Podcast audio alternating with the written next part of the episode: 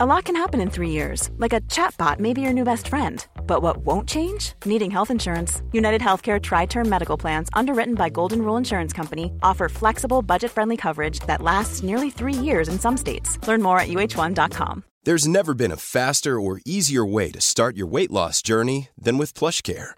PlushCare accepts most insurance plans and gives you online access to board-certified physicians who can prescribe FDA-approved weight loss medications like Wegovy and Zepbound for those who qualify. Take charge of your health and speak with a board-certified physician about a weight loss plan that's right for you. Get started today at plushcare.com slash weight loss. That's plushcare.com slash weight loss. plushcare.com slash weight loss. Hey, it's Paige DeSorbo from Giggly Squad. High quality fashion without the price tag. Say hello to Quince. I'm snagging high-end essentials like cozy cashmere sweaters, sleek leather jackets, fine jewelry, and so much more. With Quince being 50 to 80% less than similar brands. And they partner with factories that prioritize safe, ethical, and responsible manufacturing. I love that. Luxury quality within reach. Go to quince.com slash style to get free shipping and 365 day returns on your next order. Quince.com slash style.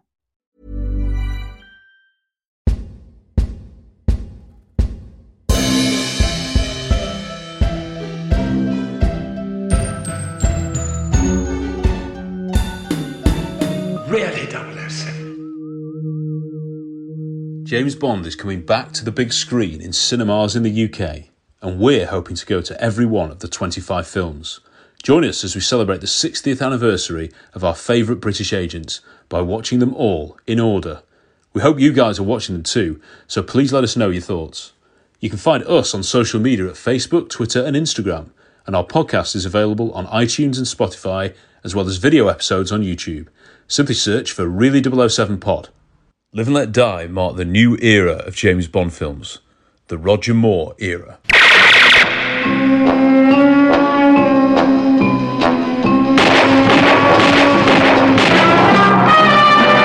Roger Moore is James Bond 007 in Ian Fleming's Live and Let Die. My name's Bond.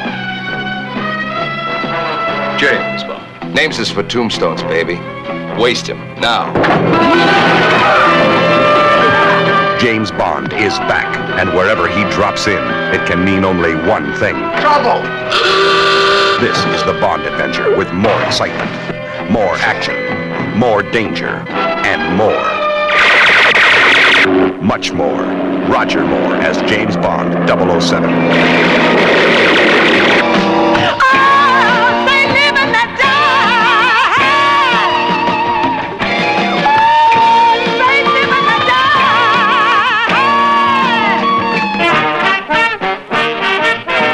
Seven is on a worldwide manhunt. The body count is going up.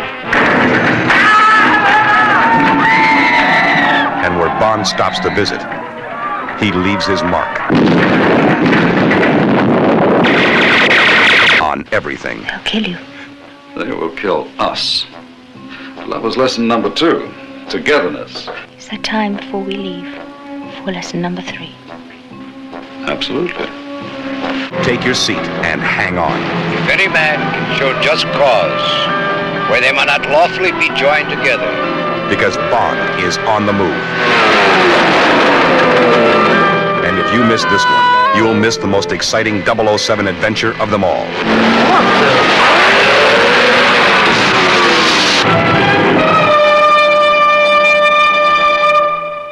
Well, we're here at the View Cinema in Bury to watch Live and Let Die. It's Roger Moore time.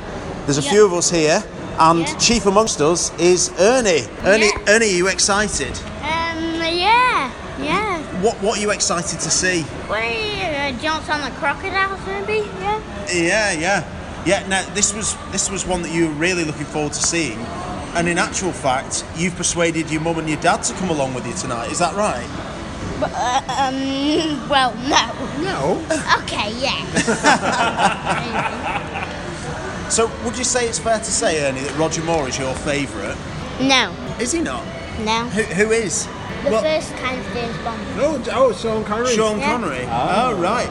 But you do like some Roger Moore films, don't you? Yeah, I got. Yeah, Octopussy, that's your favourite at the moment, isn't it? Mm-hmm. Yeah. So, Chris, are you excited to see Roger Moore on the big screen? I am very excited.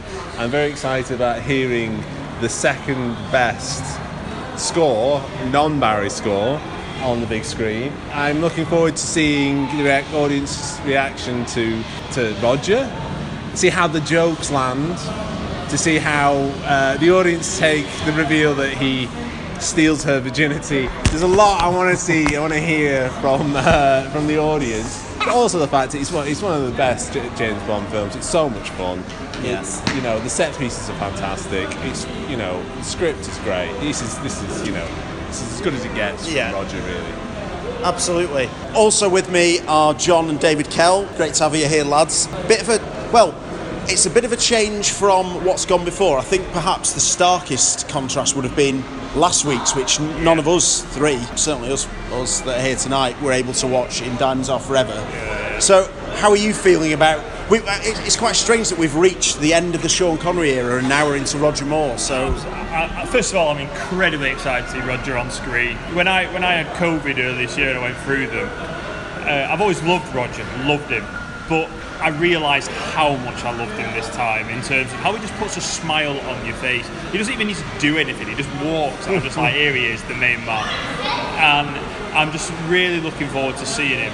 I think he gives an amazing performance in this film as well, but I do think he had an easier job than George did, hmm. because on the basis that Diamonds Are Forever very much leads into that Yeah. kind of that kind of script and those kind of things. Yeah. So so there's a bit more space for Roger to just be he's at what he's best at, but it's going to be phenomenal to watch it.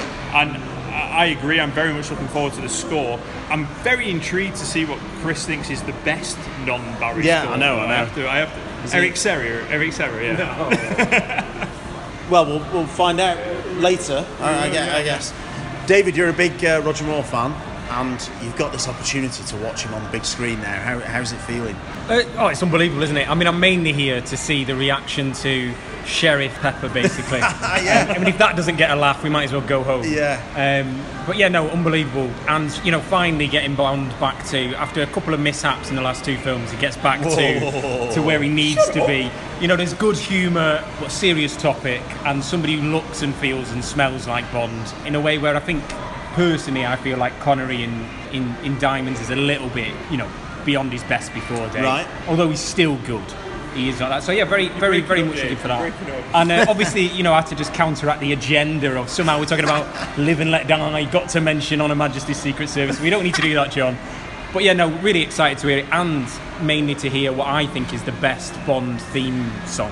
Yes. But, you know, so I really point. can't Yeah. wait to hear that. Yeah. No, ab- absolutely. I, I, I, that kind of dawned on me earlier today that I was going to hear slash see.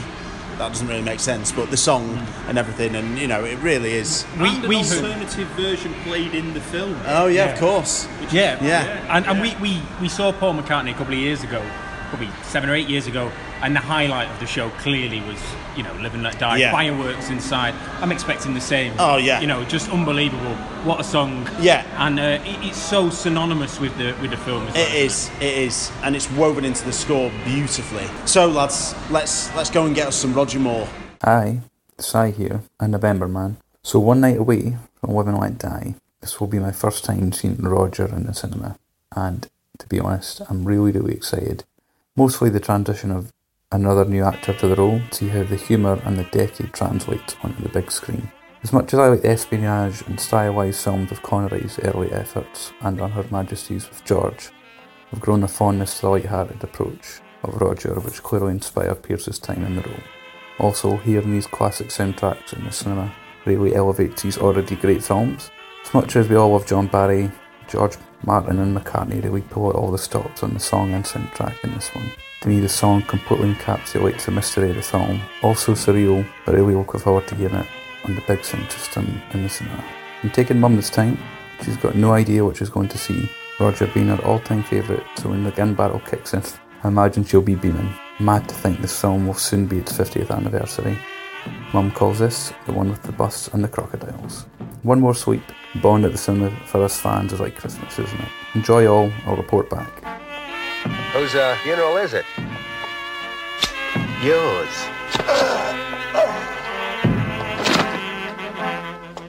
Anybody home? Oh, look out! By the powers invested in me by this parish, I hereby commandeer this podcast and all those persons listening.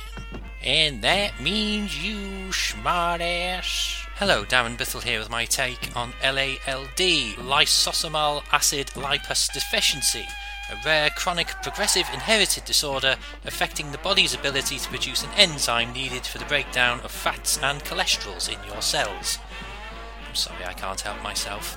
So as Sean Connery bid farewell and went to attend a Mankini fitting, a saintly figure appeared who persuaded Broccoli and Saltzman that he was the man to take Bond to the next generation. Since his passing five years ago now, unbelievably, Roger Moore has a very special place in the hearts of Bond aficionados and film fans.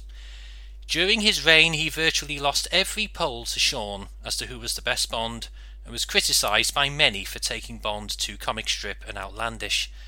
Some forget that Roger was always on the list to play Bond from the start of Bond's cinema tenure, and it was Sean who set the outlandish template with Diamonds Are Forever. I haven't watched the Bond films in order of release for a long time as I find it quite boring knowing what's coming next. Whenever I have the urge to watch the series, I randomly choose a property card from the James Bond Monopoly set to determine the film I'll watch. Yeah, the hours just fly by for me. By doing this, you're watching the film by its own successes or faults and not comparing them to others. By watching Live and Let Die after Diamonds, it's clear that this film is light years ahead of its predecessor in every way. The direction and editing are sharper, the script is beautifully balanced with suspense and humour, the look of the film is eclectic from the apocalyptic Harlem alleyways to the natural beauty of Jamaica. The action sequences include some of the most iconic sequences in the series. This film is one of the very best in the series.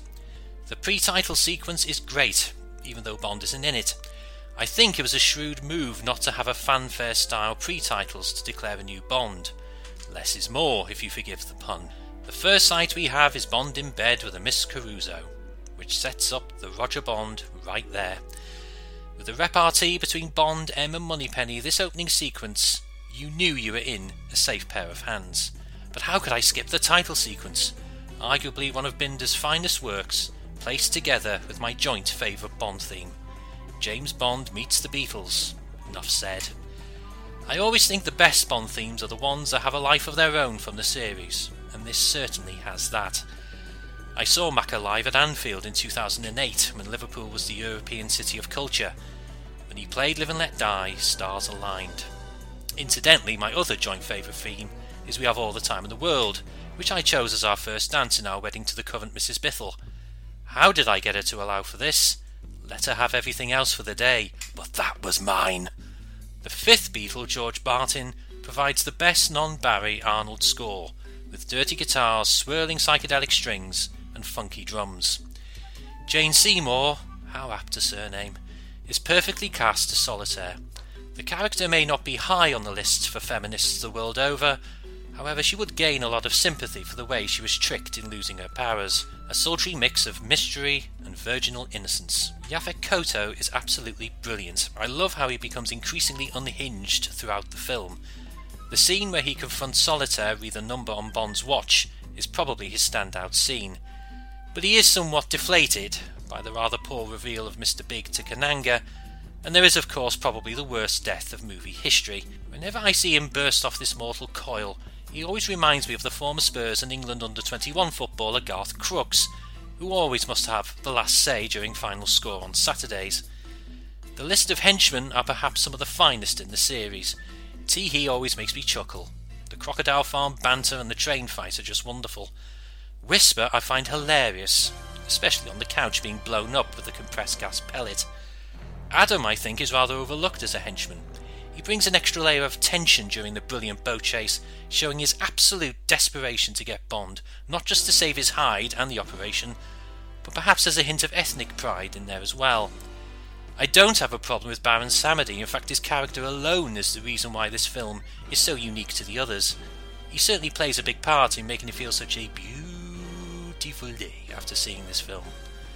I don't have as much a problem with Rosie Carver as others. I suppose she has to appear incompetent in front of Bond to not arouse suspicion, but I really believed when she was torn between two camps, especially when she had to make her choice. David Hedison is my favourite Felix Leiter. Yes, granted, he might not be the Felix Leiter in the books, a la Jack Lord or Rick Van Winkle. Uh, not a.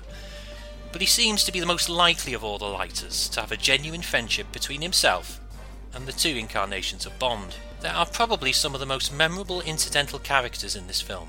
The taxi driver, Mrs. Bell, must have been some delayed shock to be in intensive care, Damballa, and the murderous funeral attendant. Incidentally, when I leave this mortal coil, I've chosen my last piece of music to be Just a Closer Walk with Thee. And when the curtains close on cue, new second line will come blasting out, leaving mourners, if there are any, with a bemused and amused expression when they leave the room. About the same expression they have now. And of course, before there was Sheriff Buford T. Justice and Sheriff Roscoe P. Coltrane, there was the finest of them all, Sheriff John Wayne Pepper, Louisiana State Police. I love him in this film. Let's not get ahead of ourselves. There is an argument that he's over the top and overplayed, but he's a caricature to level against the henchmen that ultimately fail against Bond. It's absolutely true that when I'm driving, he does enter my psyche, when someone passes me at a rip roaring speed, I always think, he's got a set of wheels that just won't quit, boy. And when I'm behind a slow coach, I'm so tempted to call his vehicle a chicken coop.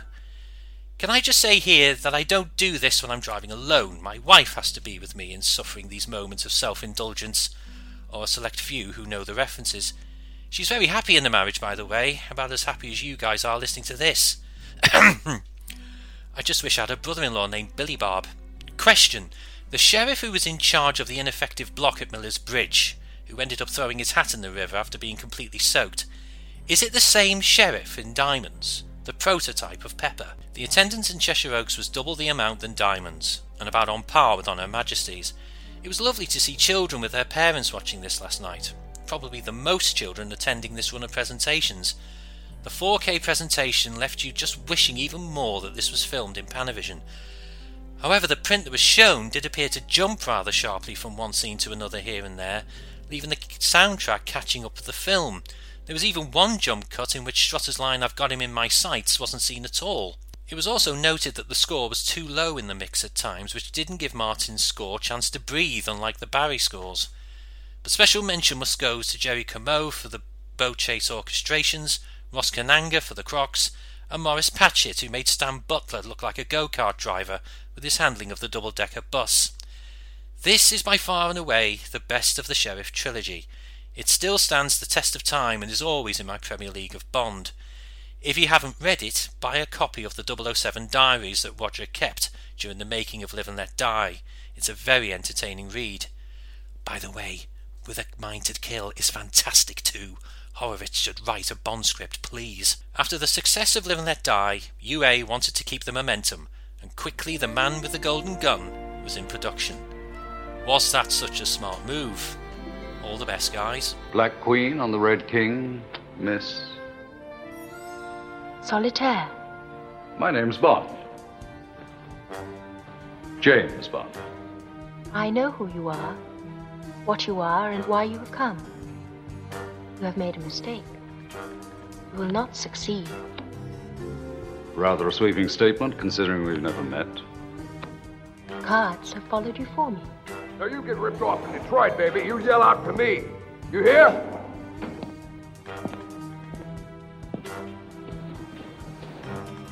Is he armed? You can't be too careful in New York City these days.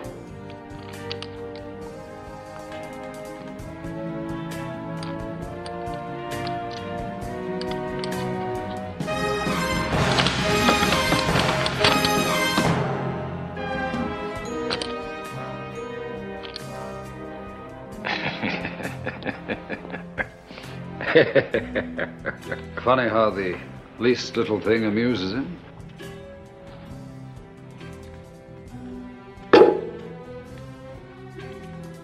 Oh, fascinating. Well, that's you, quite obviously. A, an amazing resemblance. Tommy, am I in there as well? Pick a card.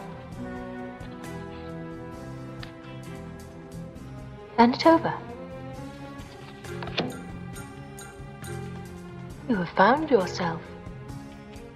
No, I'm telling you, don't go out there to L.A. and clean it up. Or I'm coming out there and clean you up, and I mean that.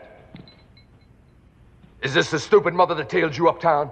There seems to be some mistake. My name is. Names is for tombstones, baby. You all take this honky out and waste him, now.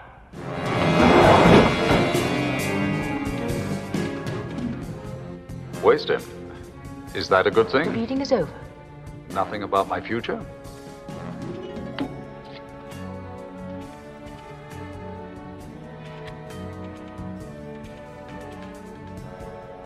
Us? Now, I promise you'll stay right there. I, I shan't be long.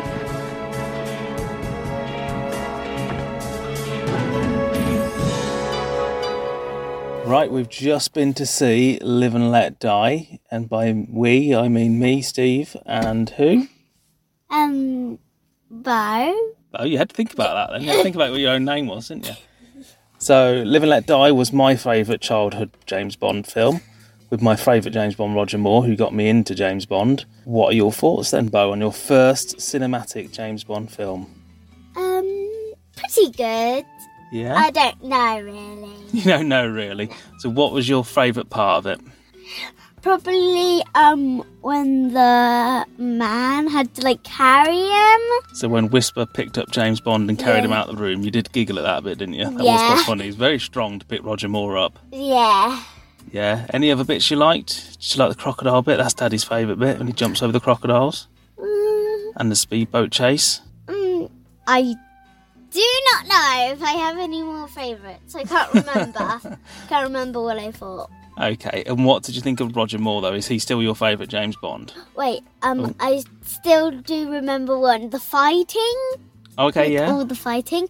Um, as you were saying. So is, James, is Roger Moore your favourite James Bond? Yes. Yeah? That's probably like the first James Bond I've ever seen. It's the first one you've seen at the cinema, isn't it? You've seen a lot of the others, but you, you like Roger Moore the best, don't you? With good reason as well, I think. Why? Well, he is just the best. Let's be honest. He get he got me into Bond. I'd recommend him for any any young child who wants to get into Bond. You can't go wrong with Sir Roger. No. No, No. fantastic. Do you want to see any more of them at the cinema? Um, probably no time to die. You want to see No Time to Die at the cinema? Yeah. Blimey! How come? I think you might cry at the end of No Time to Die Well, you don't may will. Um, because you have seen it at home. You know, yes, you I have seen it at home, but only once. Only once. I still can't really remember it. Okay, well, you can come with me if you want. Any other thoughts? Anything else you want to add to our little chat? Um, uh, I don't know. No. Fair enough. Cool. Well, we had a great time, and we hope everybody else did. And we're going. I'm I'm certainly going to enjoy the rest of Roger Moore's run at the cinema because he is my favourite. And there wasn't very many people there. There was only about six or seven. You kidding? There's loads. I counted loads. There was like twenty something. No, there's like literally, including us two. Um, so two.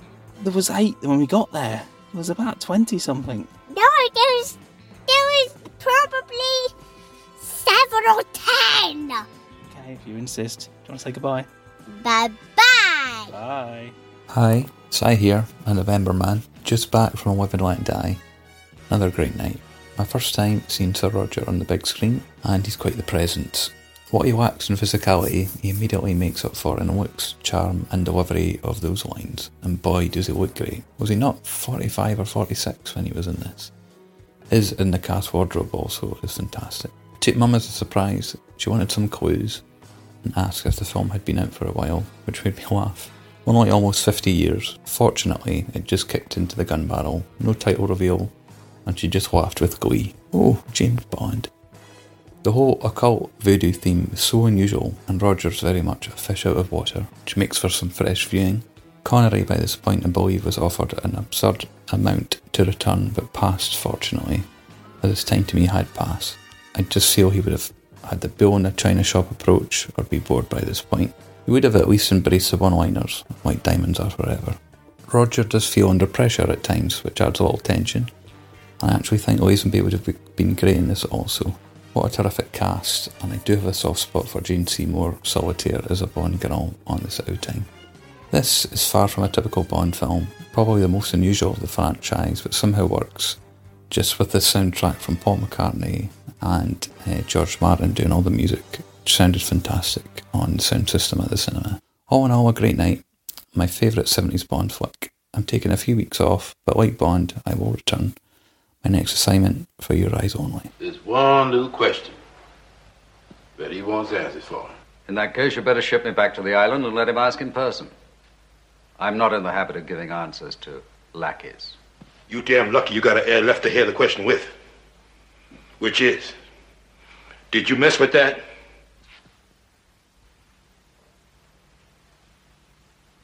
That's between Solitaire, myself, and Kananga. I'll tell him when I see him. You ain't gonna see the sunlight unless you answer me. I had no idea you were so frightened of him. Did you touch her? When I see Kananga. Right.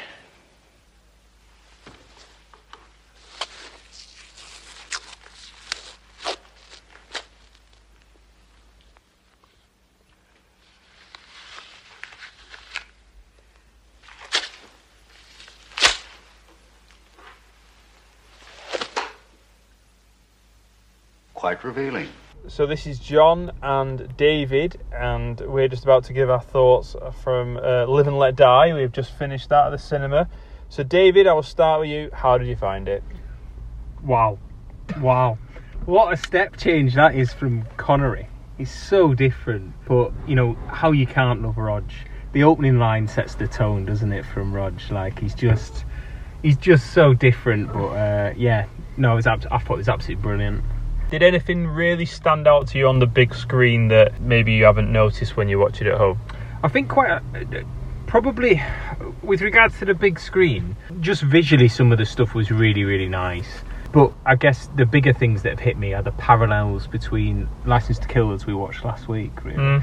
And there's quite a lot that I hadn't ever thought about. I don't think I've ever watched License to Kill and then Live and Let Die straight after, really. And that, you know, just looking at the fact that you've basically got the drugs element, uh, you know, Mm. the, the the hiding of that through a religious front as well. You- Wow, you- yeah. You've got those two parallels.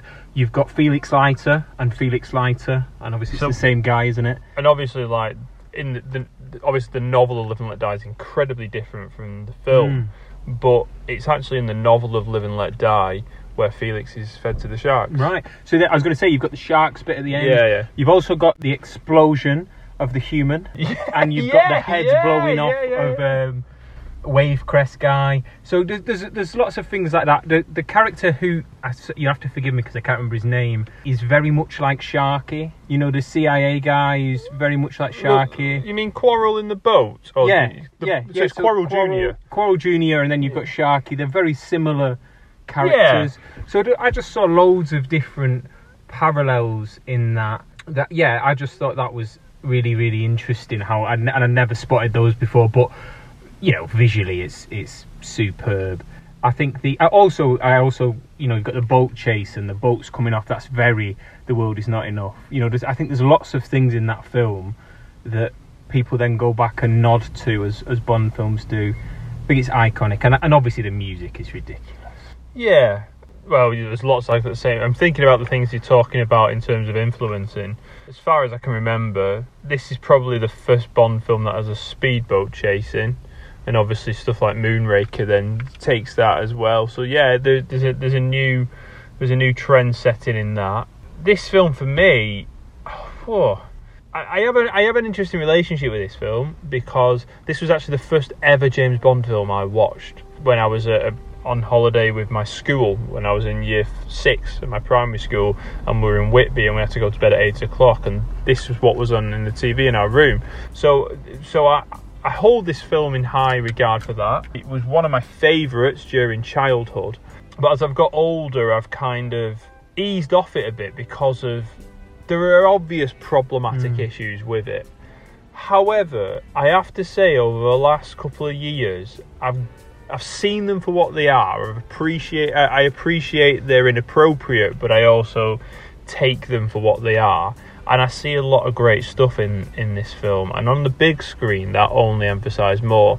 The main thing I take away from is that George Martin's score is the best James Bond score that's not a John Barry one.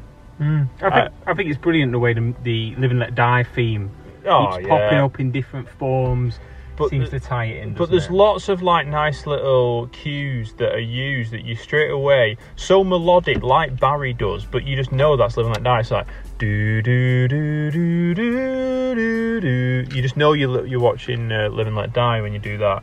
The other thing that I really love about this film, and I felt the big screen pulled it out, are the amount of mini characters Mm. that only have like one or two lines that are just so memorable.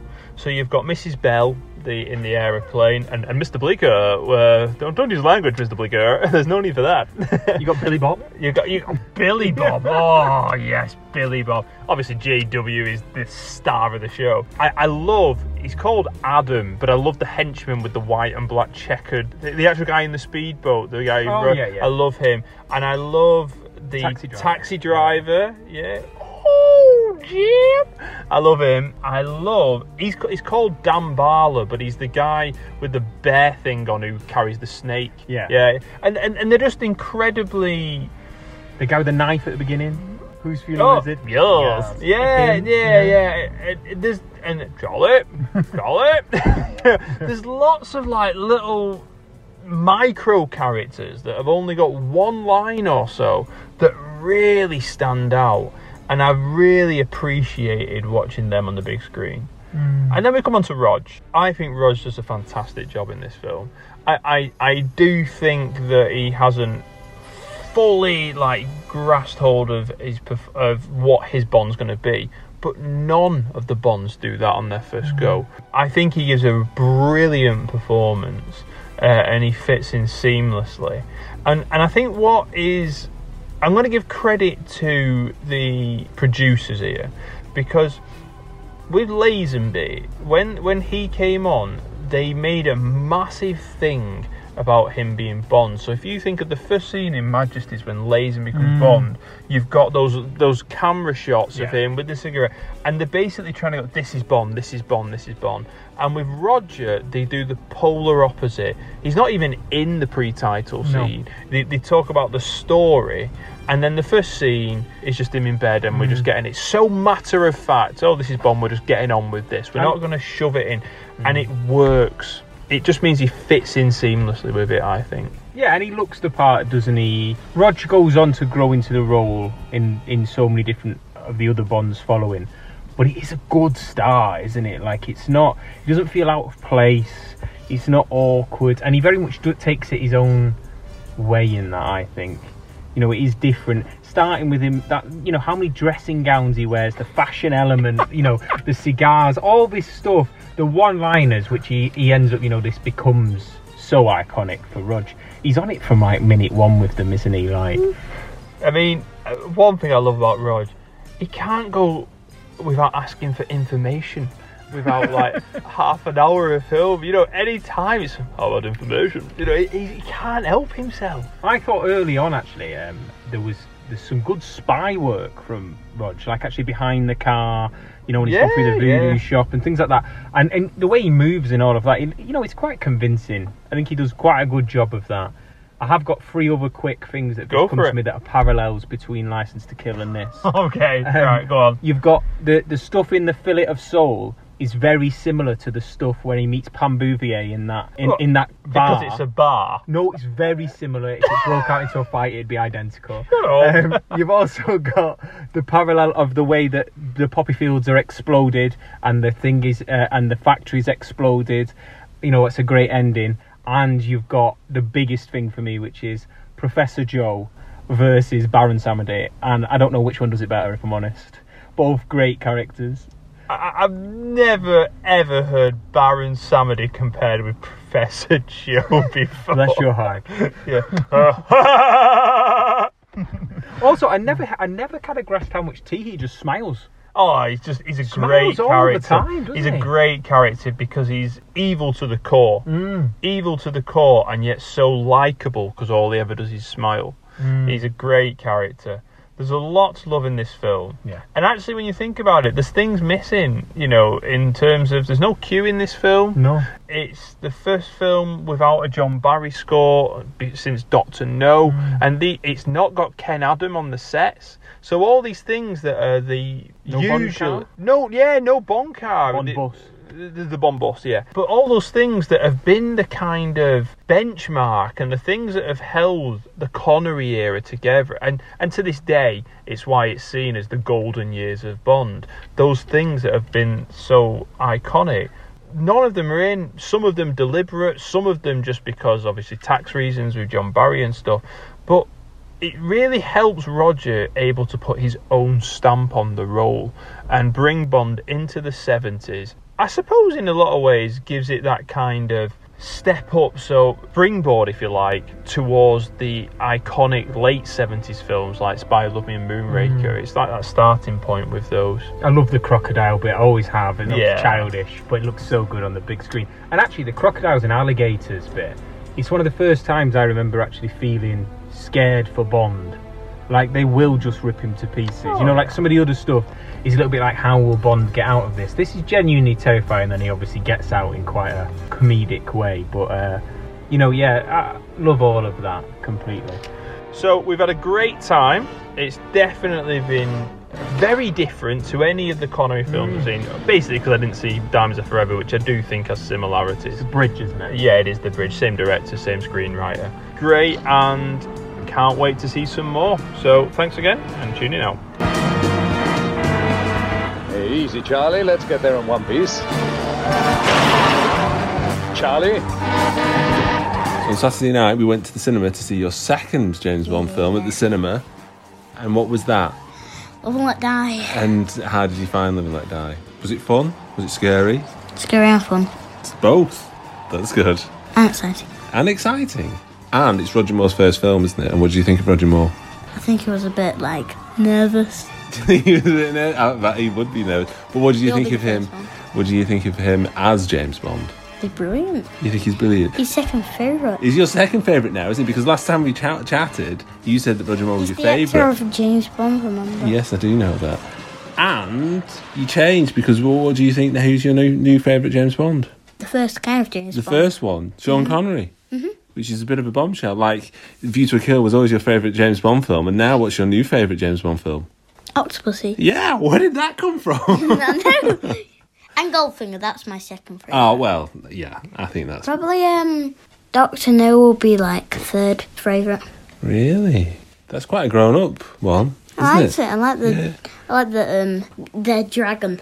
Yeah, the dragon that's actually a. Um, Remember at the beginning it said first ever James Bond film. does it say I that? don't know why. I don't know why it said that. And then it was colourful. It was colourful. All the were colourful. Yes, yes, all the, the little coloured dots. It's, it looks amazing, doesn't it? Yeah, it, it, because of the first one, did they add that? I think that that was just the, they wanted it to be a really excitingly designed film, and those those those dots were just part of the design. It is a James Bond film, isn't it? You still get the gun barrel and stuff, but you don't get. It's you know it's quite a grown up one.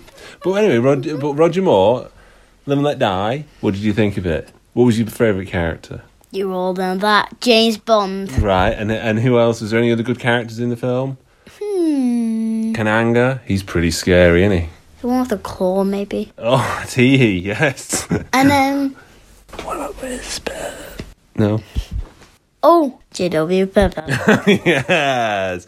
How can you not love J.W. Pepper? I think when we went to see it at the cinema, there wasn't a great deal of people in there, but we went to see it with Mummy and Matt and John and his brother Dave. Did you hear me say, "What are you, some kind of J- a doomsday machine in a cinema"? I did hear you, and it made, time. made it even funnier when you said it along.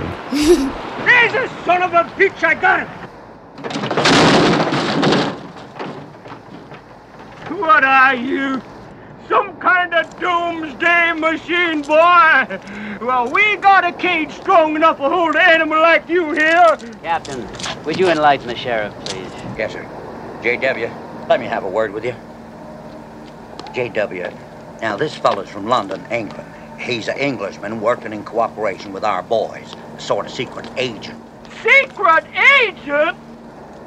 On whose side? But yeah, we went to see it, and not everyone laughed at the jokes. I thought everyone would um like laugh at me as well, but since I was saying that. Saying it, well, I did, and I think Matt laughed as well as Mummy. I think she couldn't help but laugh because you, you you were saying the dialogue alongside it. what did you What did you think of it? Do you think it was a bit too scary for for young people? No. No, not with the skulls and the snakes and Skulls, the, whenever. Where was the skulls, Dad? the skulls at the beginning, the title sequence when when the, the, the song, the amazing song plays. Oh, yeah, um, that wasn't And there's that woman's head that's on fire. and then Looks like turns it's- into a skull and then Yeah. turns back in normal. Yeah, yeah, that that's. I always thought that was pretty scary. I thought When, I, when you were younger. Yeah, yeah. I was It's basically just a saying, when you were younger. yeah, no, in the film. Yeah, in like when you were young. I love the music in this. I think I might have misspoken before and said that it was sec- the second best non-Barry score. Non-Barry? Non-John Barry. And what I meant to say is it's second. And it all, you know, John Barry's music is the best. This is the second best score for any Bond film. the first James Bond. For, well, uh, just n- that's not The the music's done by yeah by John Barry. Anyway, so you loved it. You loved seeing it at the big screen. You loved eating popcorn. Yeah. What else did you love? I love them, the chocolate. you got chocolate as well. and I love my water. And you bought it and you didn't spill it this time, which was really good. And Time I spill it everywhere. what, anything else that you liked or didn't like? I like the scarecrows, but I'll tell you what I didn't like. Mm-hmm. I don't think there was anything what I Ah, didn't well, like. that's good to hear. It is pretty good. It- it- And Mummy admitted afterwards it's not one of her favourites, but she says she really loves seeing it on the big screen. So I think that's a win. Yeah. Um, what would um be your favourite Roger Moore film? Favourite Roger Moore film? I think it might be Octopussy actually, but I do love A View to a Kill. Love it, love it, love it because I, that was the one that I watched on videotape when I was really young and again and again. But I love next week's film, The Man with the Golden Gun. Yeah. It's got a brilliant John Barry score. You've got Christopher Lee.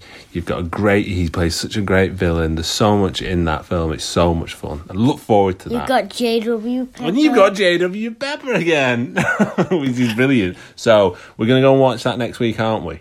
We can't go on Saturday because I'm busy, but we're going to go on Sunday to go and watch The Man with the Golden Gun. So I can't wait to see that on the big screen with you. Okay? Remember last time you were like this? I said this. What about Love and Die? And you were like this. Oh yeah, if you like. you sound like, oh yeah, if you like. Yeah, if you like. Anyway, so should we say goodbye to everyone? Bye. Yeah. Thanks. Bye. See you later. Bye. See you later.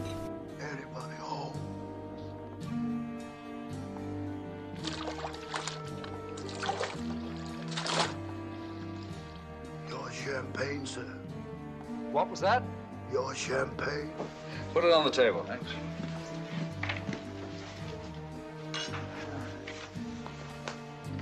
Shall I open it? What? Shall I open it? Oh, no, no, I can manage. Thank you.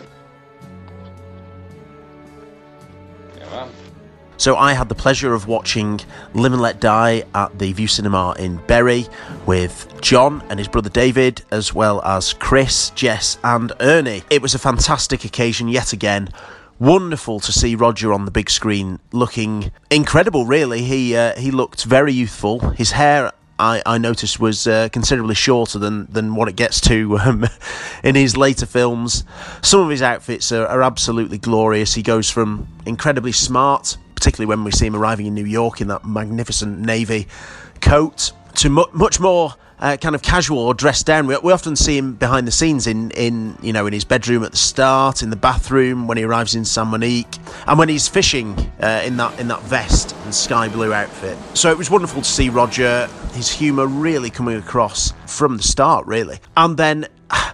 The, the, the, I mean, the film in itself is just so unique. It's one one on its own, I think. I, th- I think, which is partly due to the um, the different cultures that are on display. And you know, we get Harlem, we get New Orleans, we get San Monique, three very different places, but obviously ones which which some of the characters we see throughout, and characters, there are so many of them in this film with wonderful bits of dialogue.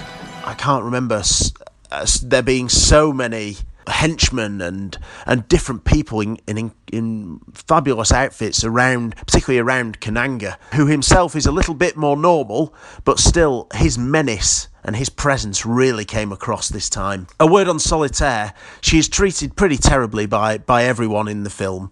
Um, obviously by Kananga, but also by Bond, who who takes advantage of her in a in a way that I don't think we would see nowadays. Thankfully, and Jane Seymour looked beautiful on the screen, but she looked very very young. I thought very young, but the film itself is, I think, enhanced by the score by George Martin and the wonderful title track by Paul McCartney and Wings, which is just one of the greatest songs of all time, in my opinion. How good to see that on a big screen with the title sequence.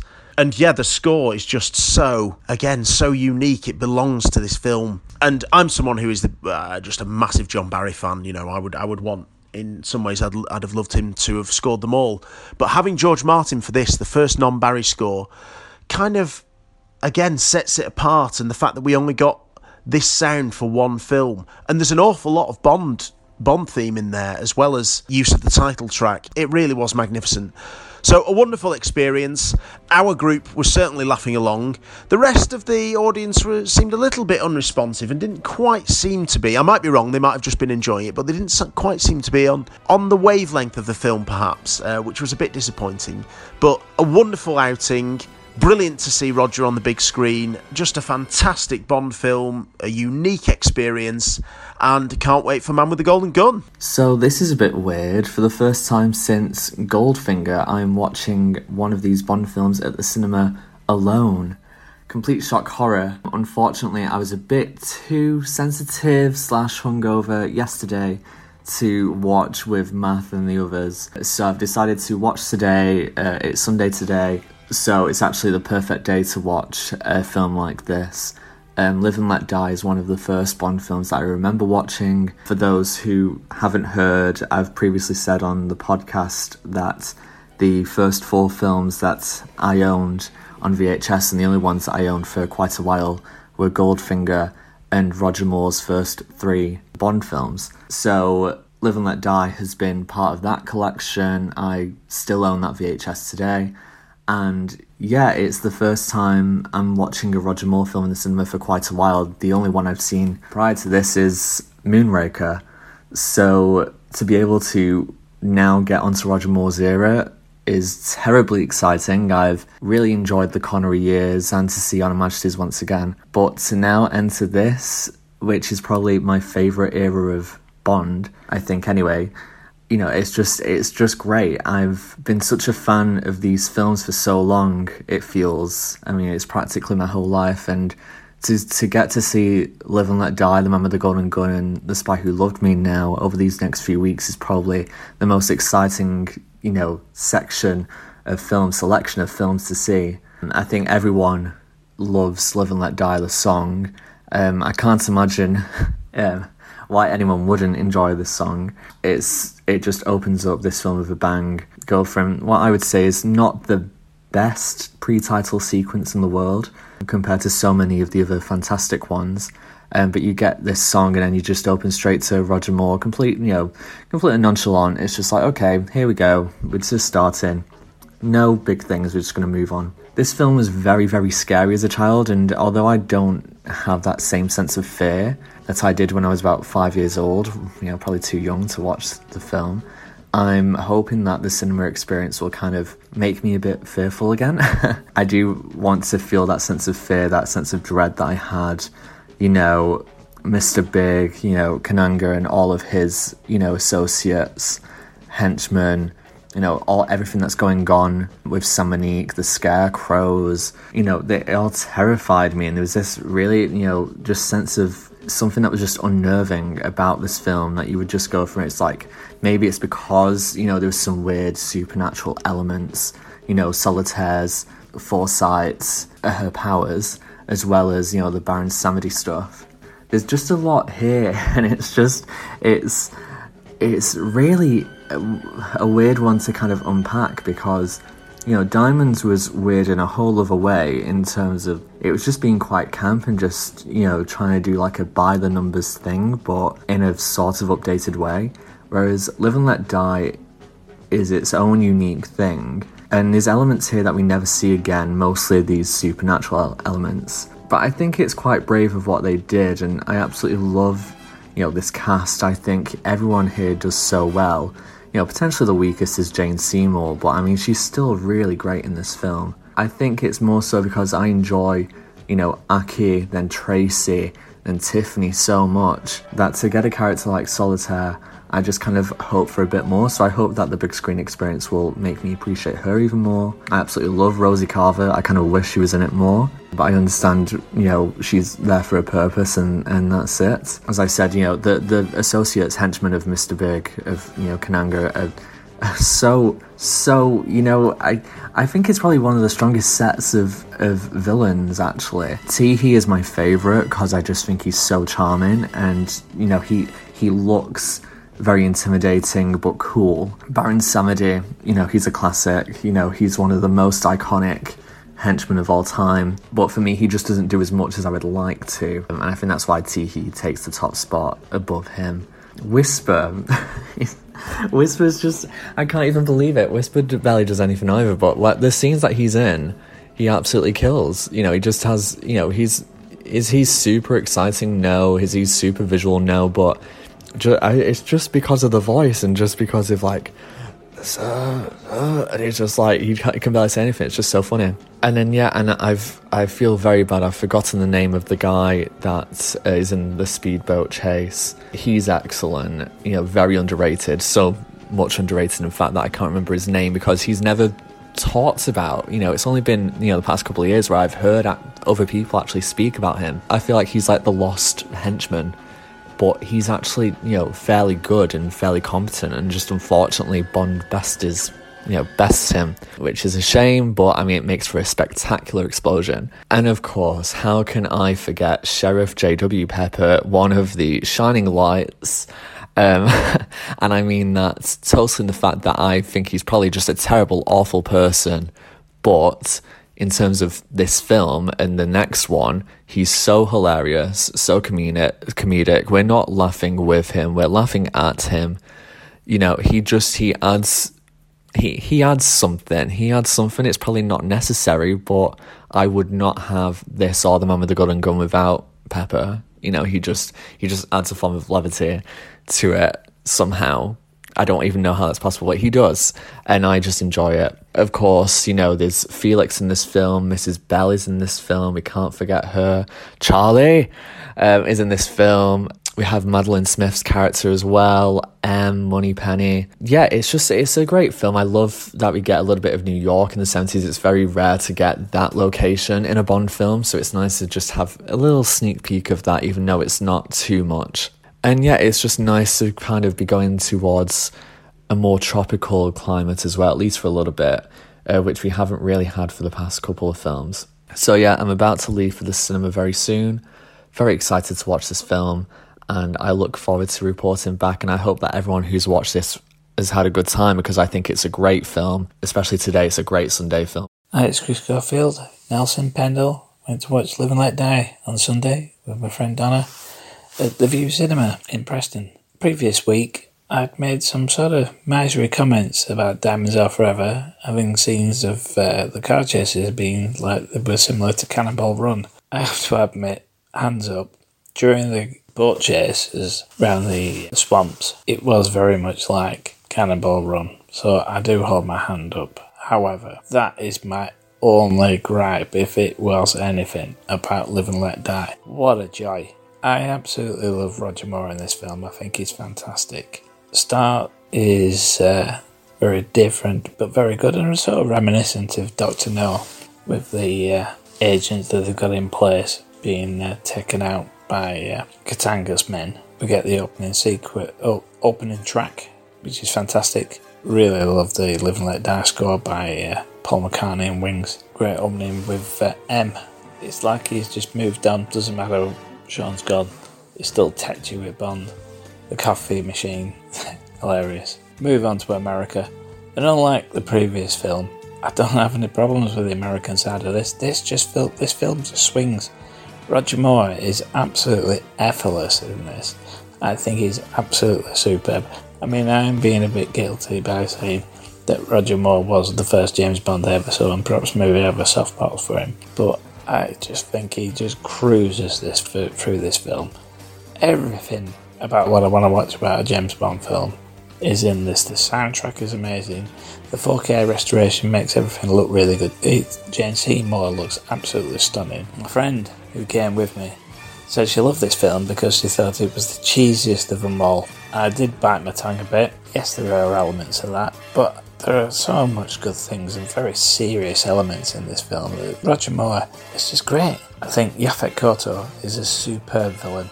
He's really good. When I was a kid, I was absolutely blown away when he started peeling his face off. I didn't have a clue. Didn't have a clue.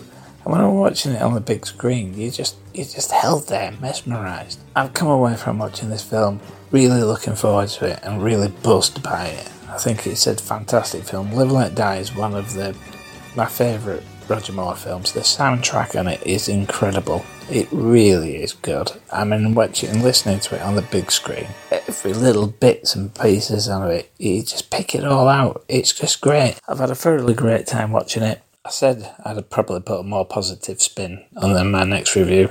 I've loved watching this film. I think it's great. Oh, and by the way, Sheriff J.W. Pepper. On whose side? Awesome. Roll on, Man with a Golden Gun. I can't wait. The Roger Moore series has begun and good times are ahead. See you later, guys. Take care.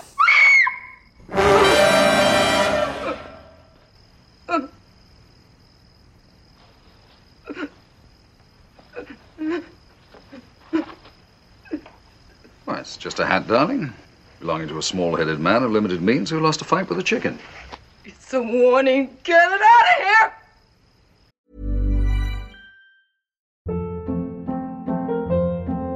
Hold up. What was that? Boring. No flavor. That was as bad as those leftovers you ate all week. Keke Palmer here, and it's time to say hello to something fresh and guilt-free. Hello Fresh. Jazz up dinner with pecan-crusted chicken or garlic butter shrimp scampi. Now that's music to my mouth. Hello Fresh. Let's get this dinner party started. Discover all the delicious possibilities at hellofresh.com.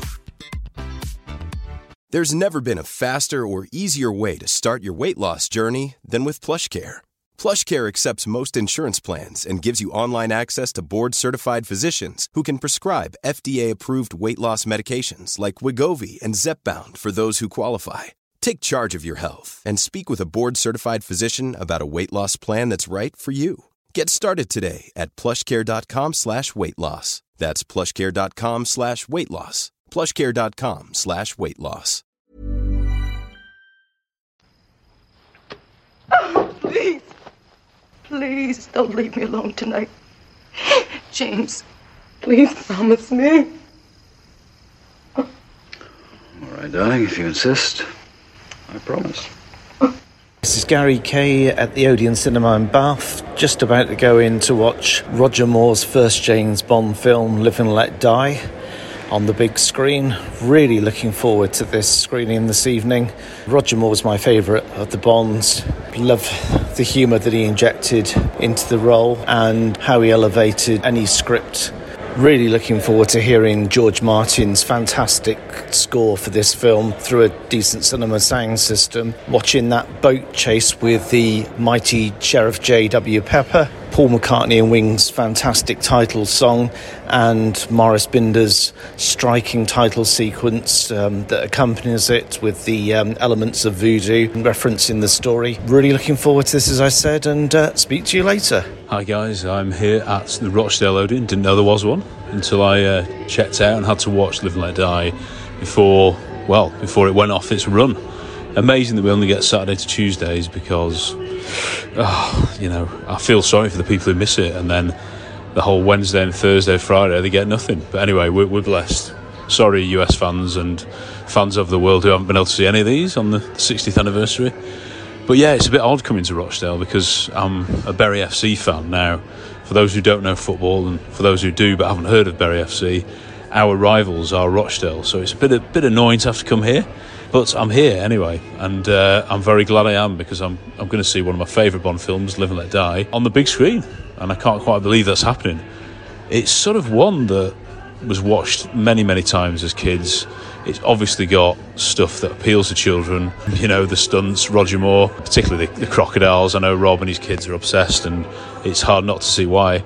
But also, the main thing for kids is Sheriff J.W. Pepper. So I, I'm looking forward to seeing what kind of reaction if there's anyone else in the screening, not sure there will be. Let's let's see what they th- make of the the great man. I'm also quite intrigued to see it because I haven't seen it as much as the others since I started doing this podcast. I think I watched it with Jennifer about maybe 18 months ago, and apart from that, I haven't seen it for maybe 15 years. So even though I'm very familiar with it, it's one I'm less familiar with. So that'll be something interesting to see. The music, I think it was one of the first soundtracks we bought as kids. Not many kids buy soundtracks, of course, but we, we bought all the Bond ones we could. It's just got so much Bond theme, it's got so much atmosphere. You just think like you, you're being James Bond whenever that music's on. I absolutely love it. Yes, John Barry, of course. You know, we would have had him if he was here. But yeah, it's amazing to think that without John Barry and without Q, this still feels like one of the very best, most classic Bond films. And I think credit has to go to Guy Hamilton. But I'm uh, fast appreciating his his work even more, having seen Diamonds, and now on to Live and Let Die, and then next week one of my ultimate favourites, The Man with the Golden Gun. So I'm very excited, hyped. I'm looking forward to seeing this very, very interesting, weird, strange, and wonderful Bond film. I've just arrived at the cinema to watch Live and Let Die, and once again, I'm joined by my father in law, Andy. It's a different cinema in Leeds, but once again, it's going to be reclining seats to watch Live and Let Die, so it's another treat for us. Very excited to see this one. I absolutely love this film. I know it's perhaps one that's not always massively highly rated by Bond fans, but it's never near the bottom either of people's rankings. I think it's a great adventure. I'm really looking forward to it and looking forward to it on the uh, on the big screen. I don't know about you, Andy. Do you, do you how fondly do you remember this film? I remember it very well. I saw it back in 1973 at the cinema when it was released, and uh, went along with a friend of mine. And it, it has always been my favourite Bond film. So it's such a contrast to the last Bond film that I saw, Yeah. which I thought was abysmal. But uh, um, you may know the one I'm talking about. it had "die" in the title anyway. But uh, but yes, I'm really looking forward to seeing this one. Yeah, yeah. It's I know I noticed it's also in your DVD collection, isn't it? This It is one that you own. DVD collection, but it'll be so much better seeing it on the big screen. Yeah. I, I didn't think that was something I would ever get to do. Yeah, yeah. And we were just talking in the car. I think this the film came out a month after you'd gone on your first date with your now wife, my now mother-in-law. That right? Indeed, indeed, it, indeed it was, and uh, yeah, so the, they were the two most uh, significant events in in that particular year. Yeah. meeting my wife, and then. Uh, uh, you know, and that was the second most important thing. and, um, and let, seeing Live and Let Die was, uh, yeah, What your for a good year. when we came together last? It was the first Bond film and Sean Connery's first. This is well, there was we've had George Lazenby do On Her Majesty's Secret Service, and then back to Sean Connery for Diamonds Are Forever. Now this is Roger Moore's first. So what what are your thoughts on Roger Moore? Are you a fan, or you, where does he kind of I rank am. for you? I, I, I thought that he would. He made a terrific James Bond. You know, I—I struggled sometimes to choose between Sean Connery Mm. and, and Roger Moore, but uh, I, th- I think, I think Roger Moore might just clinch it. Ah. To be honest, Ah. I, I, Nice. I think he, he has the natural. Probably not a proper word, suavity. uh, but he's, Yeah. uh, you know, he, I think he just, Yeah. he just makes it. He's, he's brilliant. Yeah, yeah. I'm, I'm look this. Yeah, I'm looking forward to seeing him on the big screen. Uh, that's a bit of a treat. I don't think I've ever seen Roger Moore on the big screen. No. Anyway, we'd better go because we're on the minutes, but we'll join you after for our post. Live and Let Die Popcorn to thoughts. Oh yeah, of course. Let's get it. Hello there, listeners of the Really 007 podcast. It's Rob here, and we're here. I say we because I'm with my family. Uh, it's a family outing to the Trafford Centre to see the 7:50 p.m. showing of Live and Let Die. We took a family vote, and this was the one that all of them wanted to see. We've got Mrs. Parker here. We've got Robin, who is four. We've got Sylvia, who is seven, and Ava, who is 11. Now they're all familiar with this one. So, guys, Sylvia, this one is called. Live and let die? Yes, and what do you remember about it? He jumps on crocodiles? He does jump on crocodiles. That's that's very good. Is this one of your favourite James Bond films? No. no. What what is one of your favourite James Bond films? None. None. Wonderful family trip we're, we're having. Um, Robin, what about you? You like James Bond, don't you? And what do you think about Live and Let Die? It's good. It's good, yeah. What's your favourite bit about it? Um, when he jumps on the crocodile. Funny that, yeah, yeah. There's a theme here emerging. And Ava, 11 year old Ava, what are you thinking about uh, about this today, about Live and Let Die? What are you excited about seeing? The crocodile. Right, this could be a very, very simple. Should we just leave after the crocodile scene? it's the only bit I know. I haven't watched this one before. You've never seen this one before? Oh, well, that's No. even better then, isn't it? And it's got Roger Moore as James Bond. Now, what do you think about Roger Moore? Who's he? well, who is he? Mrs. Parker, what do you think about Roger Moore as James Bond? Who's he? This is this is ridiculous. Robin, what do you think about Roger Moore as James Bond? um, You didn't hear what I said. What do you think about Roger Moore as James Bond? It's good. He's good, yeah. Sylvia, what do you think about Roger? This is his first James Bond film, this one. I don't like it. You don't like right, great. well, tune in after the screening for more incredible insight into the world of James Bond. We'll see you on the other side. The cards say we will be lovers. You're mistaken. It's impossible, forbidden for me. Now you must go. But you do believe. I mean, really believe in the cards. They have never lied to me. Then they won't now.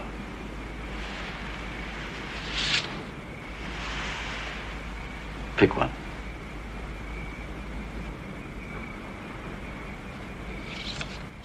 You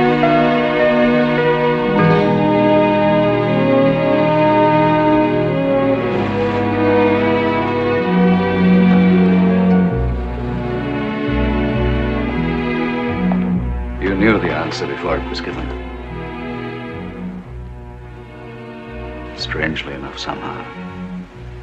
So did I.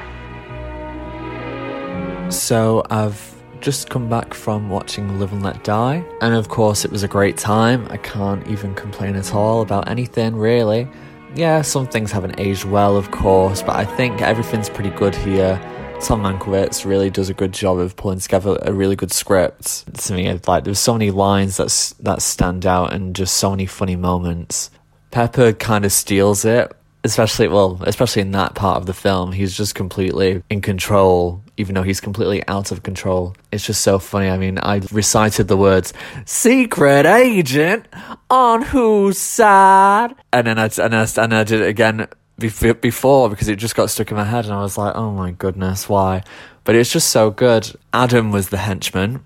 Adam was the henchman that I forgot before. That was his name. I mean, it's not said in the film, I don't think, so I did have to look at the credits, but that is why. But yeah, just a couple of observations about the film that I hadn't noticed before. Adam parks his car up and then Pepper comes along. You can see black smoke in the background, and I've never noticed that before, uh, which I presume is, you know, on purpose to come from the Kananga farm with all the crocodiles. So that was just something that I noticed. And then I don't know, I'm gonna need to actually have a look at the film. I might take a look on Amazon Prime or or look at the DVD or Blu-ray, but there was a weird cut between Bond getting into the like, into the cab with the taxi driver, the one who reappears later in New Orleans, the beginning of the sequence where the Bond theme plays and we see the cars driving. There was a weird cut, and I can't I can't remember if it's a cut that has always been there or if it's not. So I'm really gonna need to look at that because it bothered me so much, and maybe it's always been there and I've never never noticed it, but it just really bothered me because you it, obviously you can see it on the big screen. So and it was like a split second of another shot, and I can't remember what that shot was. But yeah, I, I mean aside from that, I've there's not too much else to say. I kind of wish that this was in the proper widescreen ratio. Unfortunately, it does go back to kind of like, I don't know if it's like a 14 by 9 instead, which is really annoying. I mean, um, it doesn't really affect the film too much, but I think you go from, you know, the past few films since Thunderball that is that has done that has been in that ratio, and then suddenly it's back to this and I'm not sure if it was a Guy Hamilton thing or if it was for any other reason, but it does just change things slightly. And you know, it's not, it really isn't that distracting, but it's just something to point out, really. Solitaire does a good job. I think you go from, as I said before, you have the, the women that have been in it recently, and Solitaire doesn't really do too much. I mean, it's, she, I, what I did appreciate, even though I don't necessarily agree with how Bond gets her into bed, you know, you could argue different things, I'm sure, and, you know, she, you know, prophesized it in the cards but I mean, I still don't think it was a good way a good way to go down. But as a sight gag, it works as what it is. But what I kind of love after that is that once Solitaire has essentially lost her virginity, she kind of has some new some newfound inner confidence about her sexuality that I just found that I just find really kind of refreshing. That she's she's kind of like wanting to have sex and wanting to do to do stuff and I just I like that she that you get that sense of empowerment from her. Maybe it doesn't come from a good place, but I mean, at least, you know, she's, you know, utilizing herself the way she wants to. And I just kind of appreciate that. I feel really bad for Rosie. I know she, I mean, she's clearly not as, you know, capable as, as others. And, you know, she gets some things wrong and ultimately, ultimately that leads to her demise. But yeah, I just feel really bad for in that final scene with her. Like, she's literally got no way out. Bond probably could have killed her. She's just trapped in inescapable situations. So it just kind of makes you feel bad for her there. Mrs. Bell, oh my goodness, to just to to hear her say "holy shit" on on the big screen was just so funny. And what I appreciated about this viewing is that you know there was there was probably maybe seven, eight people in this screening, but but there was quite a bit of laughter. I could hear you know people in the background laughing at certain things, and it happened as the film went on. There wasn't too much reaction in the first half, but especially in the second half, I think once they left San Monique the first time and they went into New Orleans and everything after that, everything from that point onwards, there was quite a few laughs. A lot of Moore's uh, jokes landed really well. A lot of just like the visual comedy in elements of it. It just it was just really good. So it was nice to hear that because usually when I've gone on my own, there hasn't been too much. When I've gone with the guys from Really 007, usually we're we're laughing together and I don't know whether other people react to that or not. And you know some people some screenings it's not it's just not been as funny maybe but yeah this was that this was really just really nice to be part of. And yeah so yeah live and let die really really good film. Looking forward probably more to the man with the golden gun. I prefer man with the golden gun to live and let die but they're both very close in my ranking anyway. Yeah just really looking forward to Christopher Lee, all the locations in in with the Golden Gun specifically. The the music, I mean, I will say just quickly, the music in Live and Let Die is very good. Sometimes I just feel like there's probably areas where music maybe could have been included. There's you know, a lot of it fits in really well, but I, I do miss it when it's not there as well. Probably not my favourite, but I think it is a nice, you know, George Martin does does what he needs to do and I think it is a nice breath of fresh air, I think. But I think it's good to go back to John Barry and the man with the, with the golden gun has you know one of my favorite scores as well from the Bond series. So yeah, lots to look forward to. Another really great time, and yeah, looking forward to watching the man with the golden gun. So I'll speak to you all soon. So the Parker family have just come out of seeing Live and Let Die, and uh, I've got a report. The kids were all brilliant. How was that, guys? Sylvia, how did you find that? It was okay. Was it okay? What was your favourite bit? Um, when the man blew up on the sofa. yes, you like it when Whisper, uh, the sofa goes really inflated under Whisper, don't you? And what did you think about stuff like the music and the action? Was it good? It was okay. It was okay. Good. Well, this is a, a step up from how you thought about it before we went in. And Robin, what about you? What did you think about Live and Let Die? It was good. It was good. And what was your favourite bit? I've got two. Two. Go on. What were your favourites? When the when the parachute landed and the man fell off the edge. Oh, and and he kicks him in the back of the head and he falls off. You were chuckling at that, weren't you? Yeah. And what else? And and the sofa when it blowed up with the man on it. Oh, you like it when Kananga the baddie uh, gets all boom. and you liked it when the sharks were on, didn't you, as well? Yeah. Yeah, it's good. Oh, that's excellent. And Ava, what about you? What did you think about that tonight? First James Bond film on the big screen, wasn't it, for you? Yeah. And what did you think? It was good. It was good, yeah? Yeah. Exciting? Yes. Better than you thought? Uh, yeah. Yeah. Good. Oh, that's good. And what about your favourite bits? Um, probably um the um um the blow up on the sofa dude, and then and then uh the when we saw the snakes because I like snakes. Oh yes, of course, the snakes. Yeah, that was a bit. It's quite interesting themes, that isn't it? You know, with all the the uh, the sort of dark magic and stuff. Um, yeah, it was quite interesting, wasn't it? Yeah. But it held your attention and you enjoyed it. Yeah, I like snakes. Excellent stuff. And what about you, Mrs. Parker? That was your. Well, that's the first time I've ever seen you watch a James Bond film all the way through. What did you think? Oh, I loved it. I thought it was really funny. Yeah, you were snorting all the way through. I weren't wasn't you? snorting. Not snorting. No, you were laughing all the way Well, through. I'm, So not, I'm not a pig. sweetheart. no, I, I just found it. I just found it hilarious. Uh, Yeah. It was. It was really good. I really enjoyed it. And have you got a favourite bit? Uh, the man being blown up on the sofa. I liked a little bit the, the, the humorous parts, I guess, the obvious humorous parts. Yeah. Um, I had thought of something halfway through that I wanted to mention, but I can't remember it now. Um, I like the lady's hair. What about Roger? What did you think about Roger? I liked Roger? Roger. I like Yeah. Roger. But oh, I know why. Why does he wear? Why does he wear shoes that everyone can hear him in, like high heels? I don't like- Oh well, some of the clothes. Could I get away with wearing some of those clothes? No way. no way. What if I showed up in that like that baby blue denim stuff that he was wearing on the boat? I'm sure I've seen you in that. Um, uh, no, it's not the worst thing. Oh, excellent! I thought, yeah, my own takeaways were that um, I thought the clothes were incredible. Uh, while we're just talking about that, unbelievable wardrobe choices. But um, yeah, seeing that on the big screen, the action was just such in such a, a great scope, so big. The music, I, I just didn't realise how much I absolutely love the music in Live and Let Die. Um, Roger's absolutely brilliant. And um, yeah, it's just um, a goodie versus a baddie in a really interesting setting. It is bold, a bold movie. Um, but full marks for me. It's one of my favourites of all time. It still remains one of my favourites all time, and I'm so glad I got the opportunity to see it on the big screen.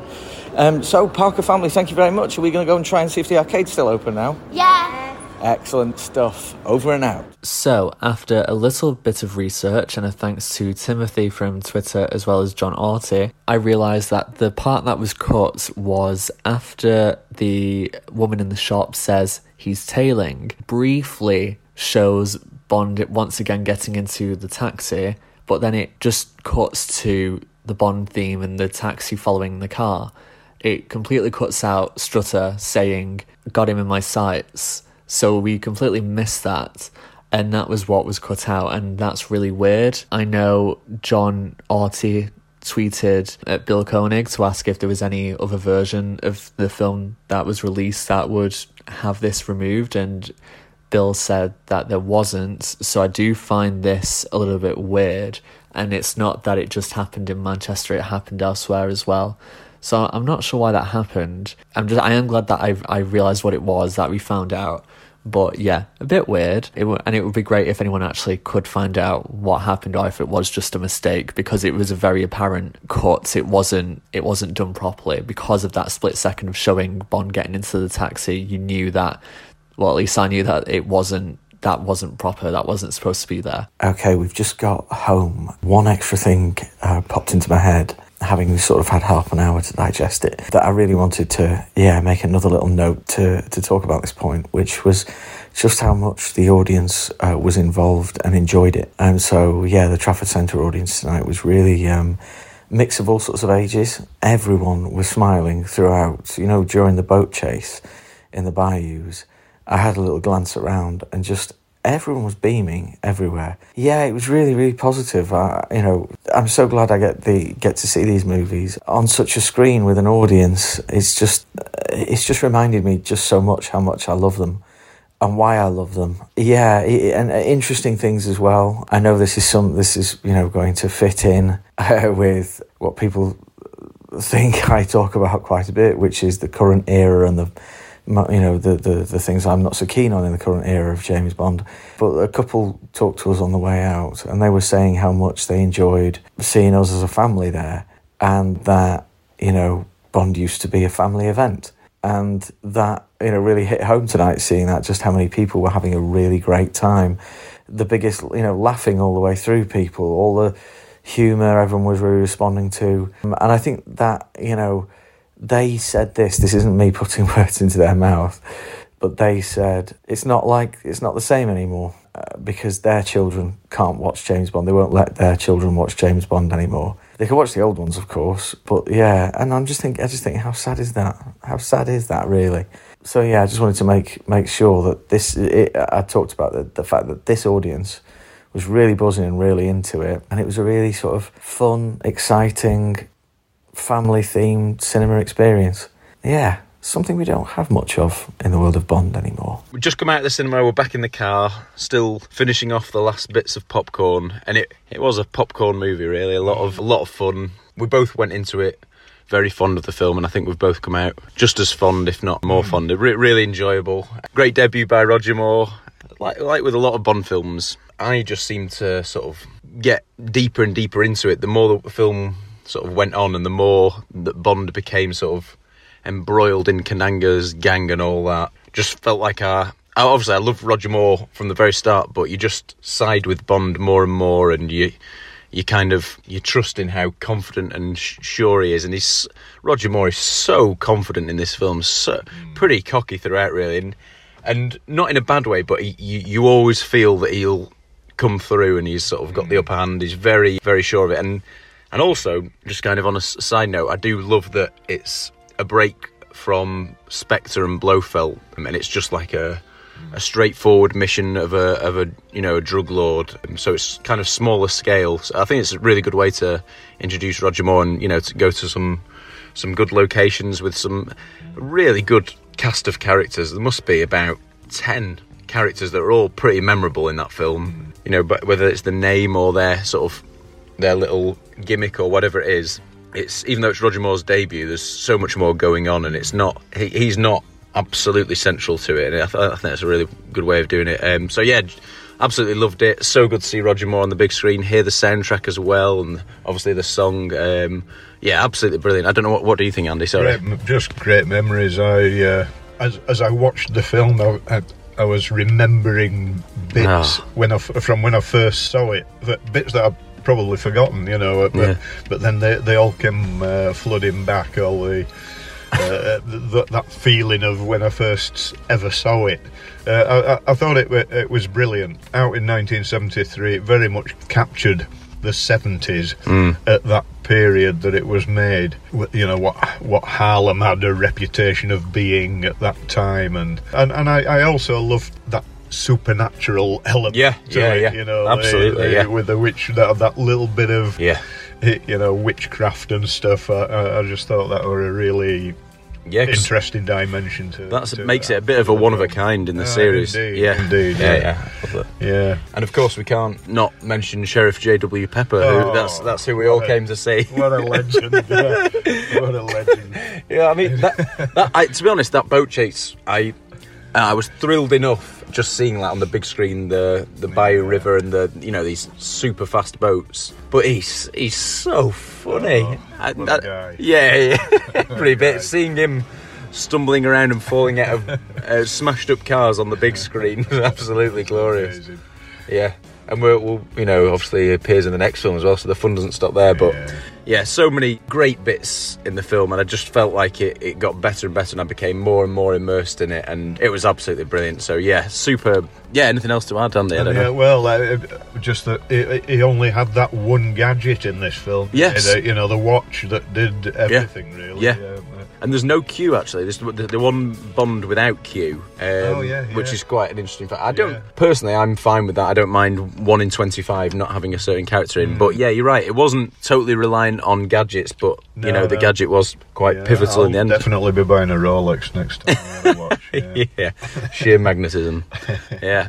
All right. Anyway, thank you so much. Um, keep bringing on these films, and like we've been saying to listeners, it's such a good opportunity to see these films on the big screen. Films we know we love already, but to uh, get a new appreciation and see them on the cinema, it's really something that we encourage you to try and get to. Obviously, it's a big task to see them all, but try and work out which ones you do want to see, and definitely can't encourage you enough to to get out there and see them. Anyway.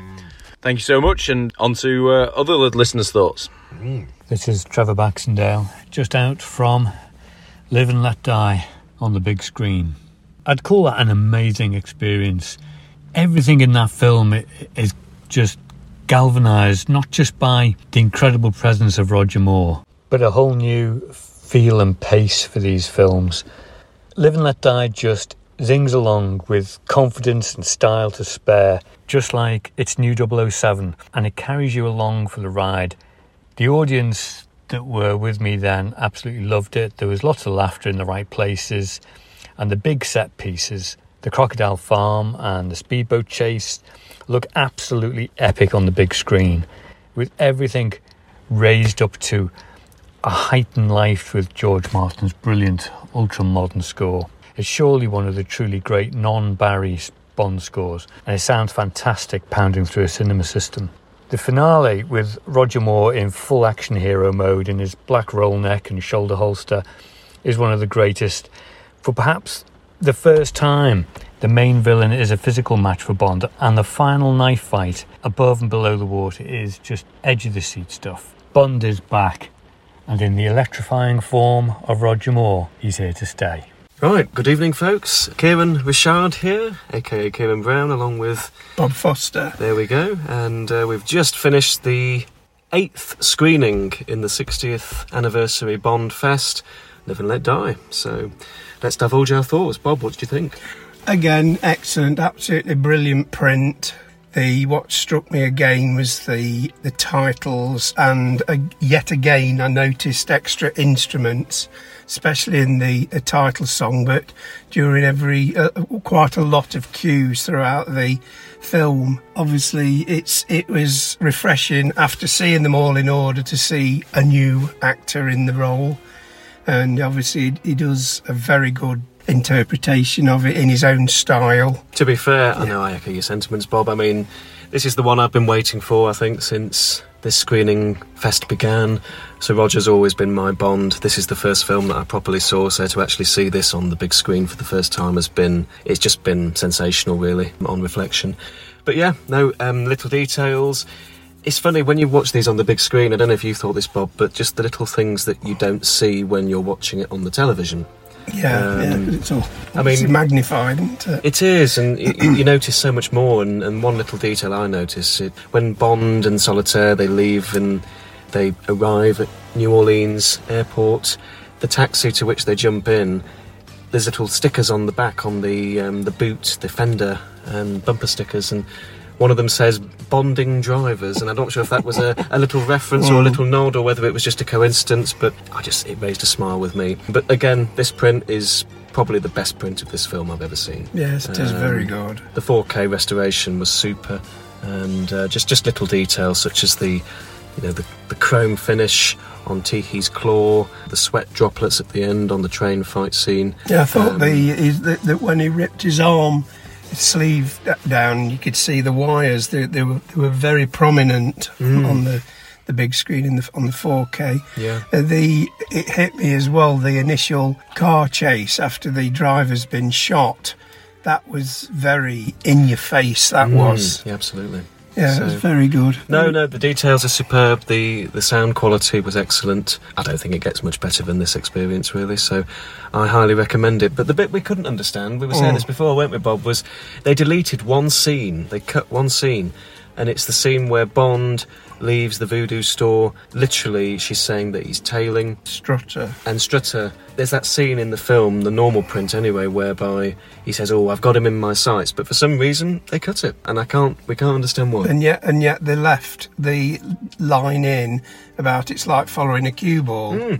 So, which would be the one that you might have cut out, if any, but they didn't. It's So- very, very odd. Yeah, strange one. That one we'll never know the answer to. But uh, all in all, thoroughly enjoyed this. I think probably more than any of them thus far. So for me, a superb experience. Yeah, and roll on, Man with the Golden Gun. Precisely, exa- absolutely. Roger Moore round two. So, yeah. uh, no, I hope you all enjoy it as much as we did, and uh, we'll see you for the next one. Hello, this is Gary Kay.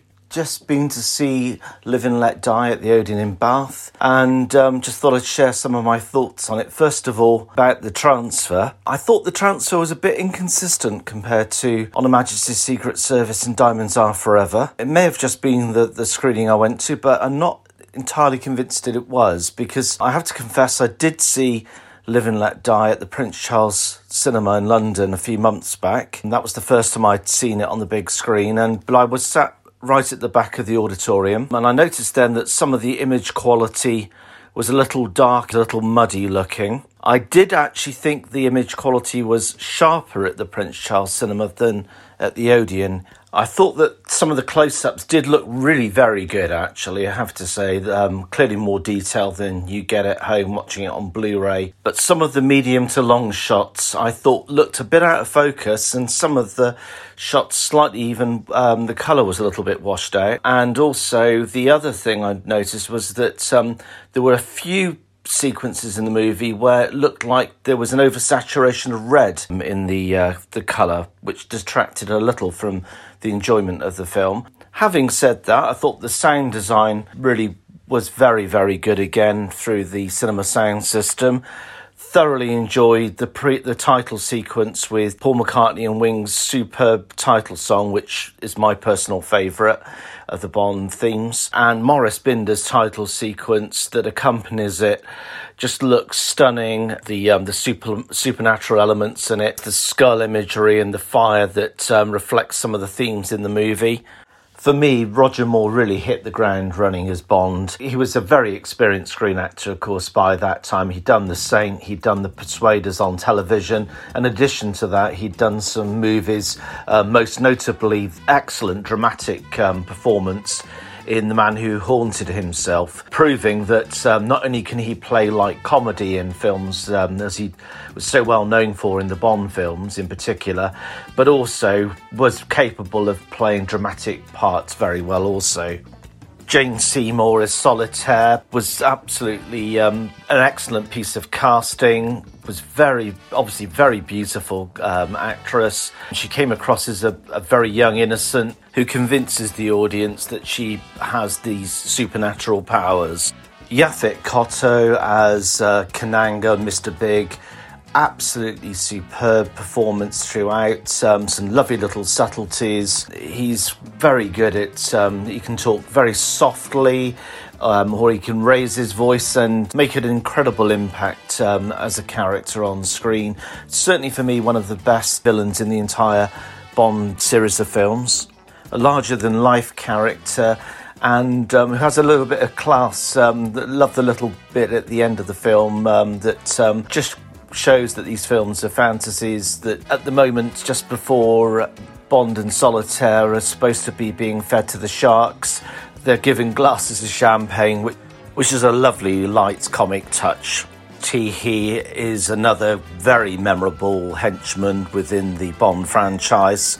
The sequence with the crocodile farm is one of the um, outstanding set pieces of the film, and in, for that matter, the entire Bond series. Great editing during that sequence. It's um, very easy to believe as an audience member that it's actually Roger Moore that's making an escape from that little island um, across the back of those crocodiles. And don't those crocodiles uh, look uh, terrifying when you see them projected onto a very large cinema screen? It's such a well edited sequence with some superb stunt work. Ve- very, very well put together. Another iconic sequence from uh, Live and Let Die, of course, is the boat chase with the mighty Sheriff J.W. Pepper, who I've always enjoyed uh, his performance. He really did throw himself into the part. Uh, obviously, another great witty script from Tom Mankiewicz. He's given some great lines to say, but um, by contrast to the sheriff in the previous film, Diamonds Are Forever, Clifton James, uh, on this occasion, really does make a stamp on that kind of character.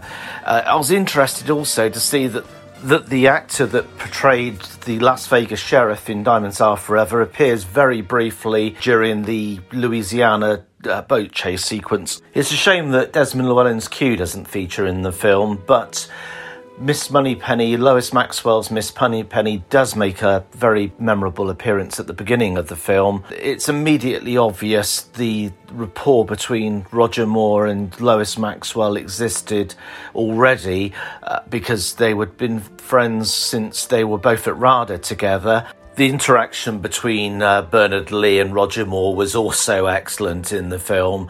Uh, love that little sequence that they uh, have together in Bond's kitchen Must also mention George Martin's superb score in the film. For me, it's one of the very best of the non John Barry scores in the uh, series of fil- uh, Bond films. It's got a bit of a rock infused edge to it, um, some wonderful variations on the Live and Let Die theme as well as the James Bond theme, beautifully uh, carrying on the tradition that John Barry set.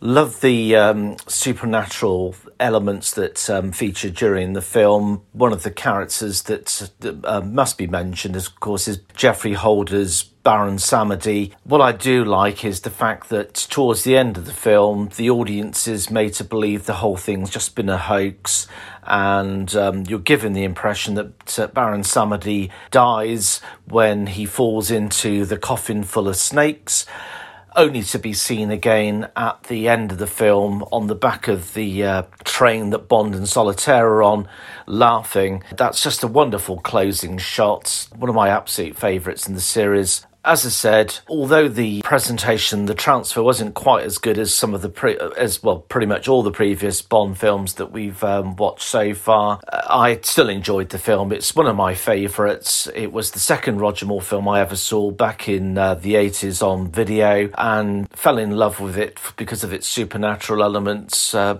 which made it set it apart from the other films. Just had a great night out, and uh, hope everybody else had a good night out with it as well very much looking forward to next week and seeing the man with the golden gun on the big screen for the very first time. Hope you all have a good week. Speak to you soon. Ah, Mr. Bond, there you are. And Miss Solitaire as well. Hardly unexpected, but most welcome. Whisper, two more glasses for our guests. Uh, What shall we drink to, Mr. Bond? How about an earthquake? it's unfortunate that your wetsuit was discovered only minutes before the field was destroyed. Well, don't tell me you're not insured. no. The poppy's a very sturdy flower. You have been a relatively minor nuisance, in fact. But this gun, I find it particularly fascinating. What is it? A shotgun, naturally, with compressed gas pellets.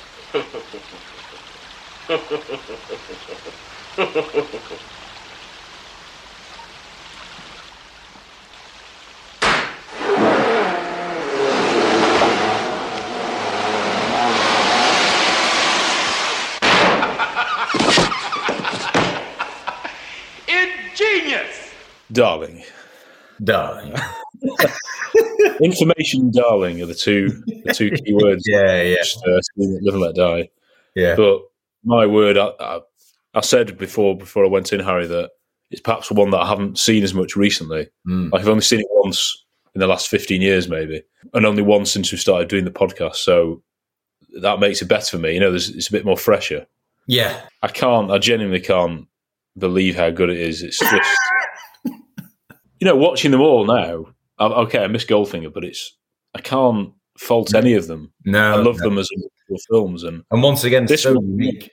yeah, this one could have been a film on its own, nothing to do with the series, and you'd be like, "Oh my word, have you seen that that weird film, Live and Let Die?" Yeah, they should have done more of them. Or, but yeah, I, I, I assume you you and Andy had a good time, Harry. Yeah, of course we've had a good time. I'm different to you though in that obviously I, I, I watched the Bonds through fairly recently in the last Oh, year. yeah.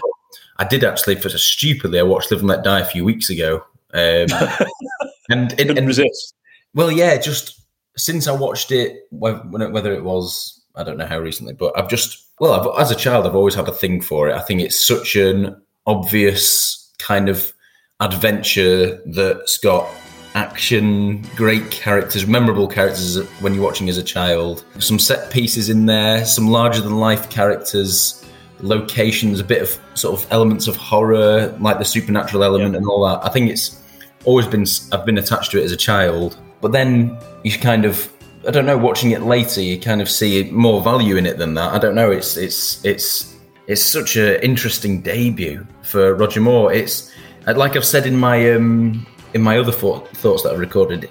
He isn't particularly central. It's it's just a mission that he he's on. It's not the way he's approached it is, and whether you know there'll be some people that might not like his interpretation, but I I think that Roger Moore didn't try and step into Sean Connery's shoes at all. Rather, he just stepped into the shoes of James Bond. He, he, he that's his portrayal of James Bond, and he's he's so cavalier and cocksure in this. It's unbelievable. It's, and I just felt myself on this viewing falling sort of deeper and deeper and getting more and more immersed into the story and the location and how Bond is get, getting a bit more stuck and as because just Kananga's got people everywhere, kind of.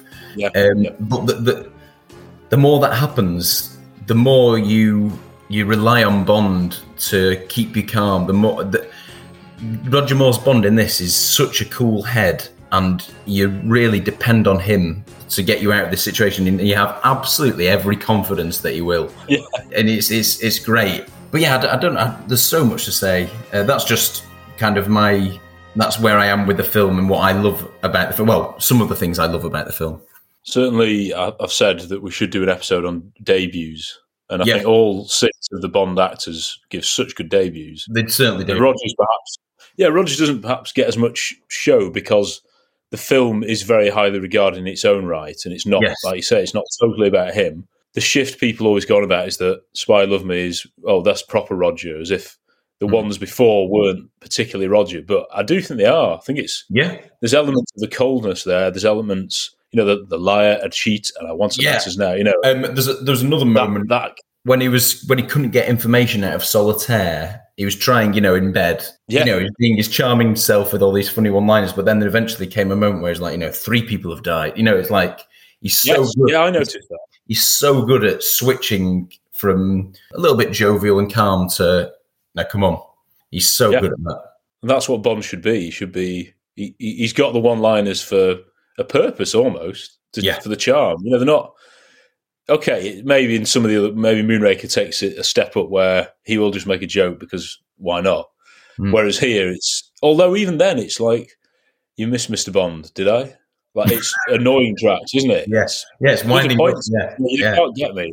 Can't Yeah. me. But yeah, I, ju- I just think that watching them on the big screen for me makes you appreciate them as a film as a whole. Because when you're kids, you sort of you sat. They've got the, you know the film inside out, but you've never really sat down in one session, two hours, and followed the story. No, it's just a succession of set pieces, isn't it? Really, and amazing yeah, it's- scenes that you it's look, something- you don't really understand why they're on film. Yeah. I think Chris said it in a previous review. I think in the cinema, obviously, you, you know, it's great on the big screen, you got sound and stuff, but there's something about it, and a bit like you said, you pay more attention. You pay, you you you much you invest more. You're not distracted. You know, there's no nothing going on in your house or your phone or anything like that. You properly get into it, um, and I think that's another reason why fans should really go to cinema. It's like complete focus and fully immersive. Going to the cinema, and you, you really engage with the story far more. some films I know I've seen James Stewart post about the new Jurassic Park films. He's not really bought into them. Uh, for those that they, they're quite good at the first watch at the cinema, but then when you sort of watch them again casually, they don't they don't quite hold up. Mm. Whereas the Bond films are the opposite, aren't they? We've grown up with them, completely love them on video, and now you can see them at the cinema. It is You're right. ridiculous how, how well they, they are as cinematic pieces. I, re- I really do think that. Yeah, and and this this story is is pretty fairly straightforward as well, which is lovely. It's it's it's not there's not many twists and turns or anything like that. It's it's so easy to sort of just get on board with and follow. It's not one that sort of messes with your mind or anything like that. It's it's a straightforward kind of adventure. Um, but that gives you the room to kind of appreciate loads of other stuff in the story, whether it's like the set pieces or um, you know the, the the dialogue, the characters, the music. It's there's so much to enjoy, and the the story is so straightforward that it's not a really a distraction. If that's if that's a Yeah, because th- I know t- they're all sort of two hours, which is quite long for films of- in the sixties and seventies. But my word, they pack so much in, don't they? Yeah. There's just no, there's so much these days. You know, like Spectre's pacing. I, I don't hmm. mind slow paced films, but there's less in that film in two and a half odd hours than there is in what an hour and an hour and fifty of Doctor No. Say, you know. I had the I did have the same thought. That's one thing I struggle with Spectre. I do think it's it's slow and it lingers so much on and on the dialogue scenes and even on the action scenes and on the you know when it's setting the scene. It, it, there's a lot of lingering, but yeah, watching this, uh, I had the exact same thought where it's just again, it's so fast paced, going from place to place, location to location. And I know there are some. There, are, I think I'm right in saying that, that there's some suggestions that the boat chase goes on a bit long. Is that right?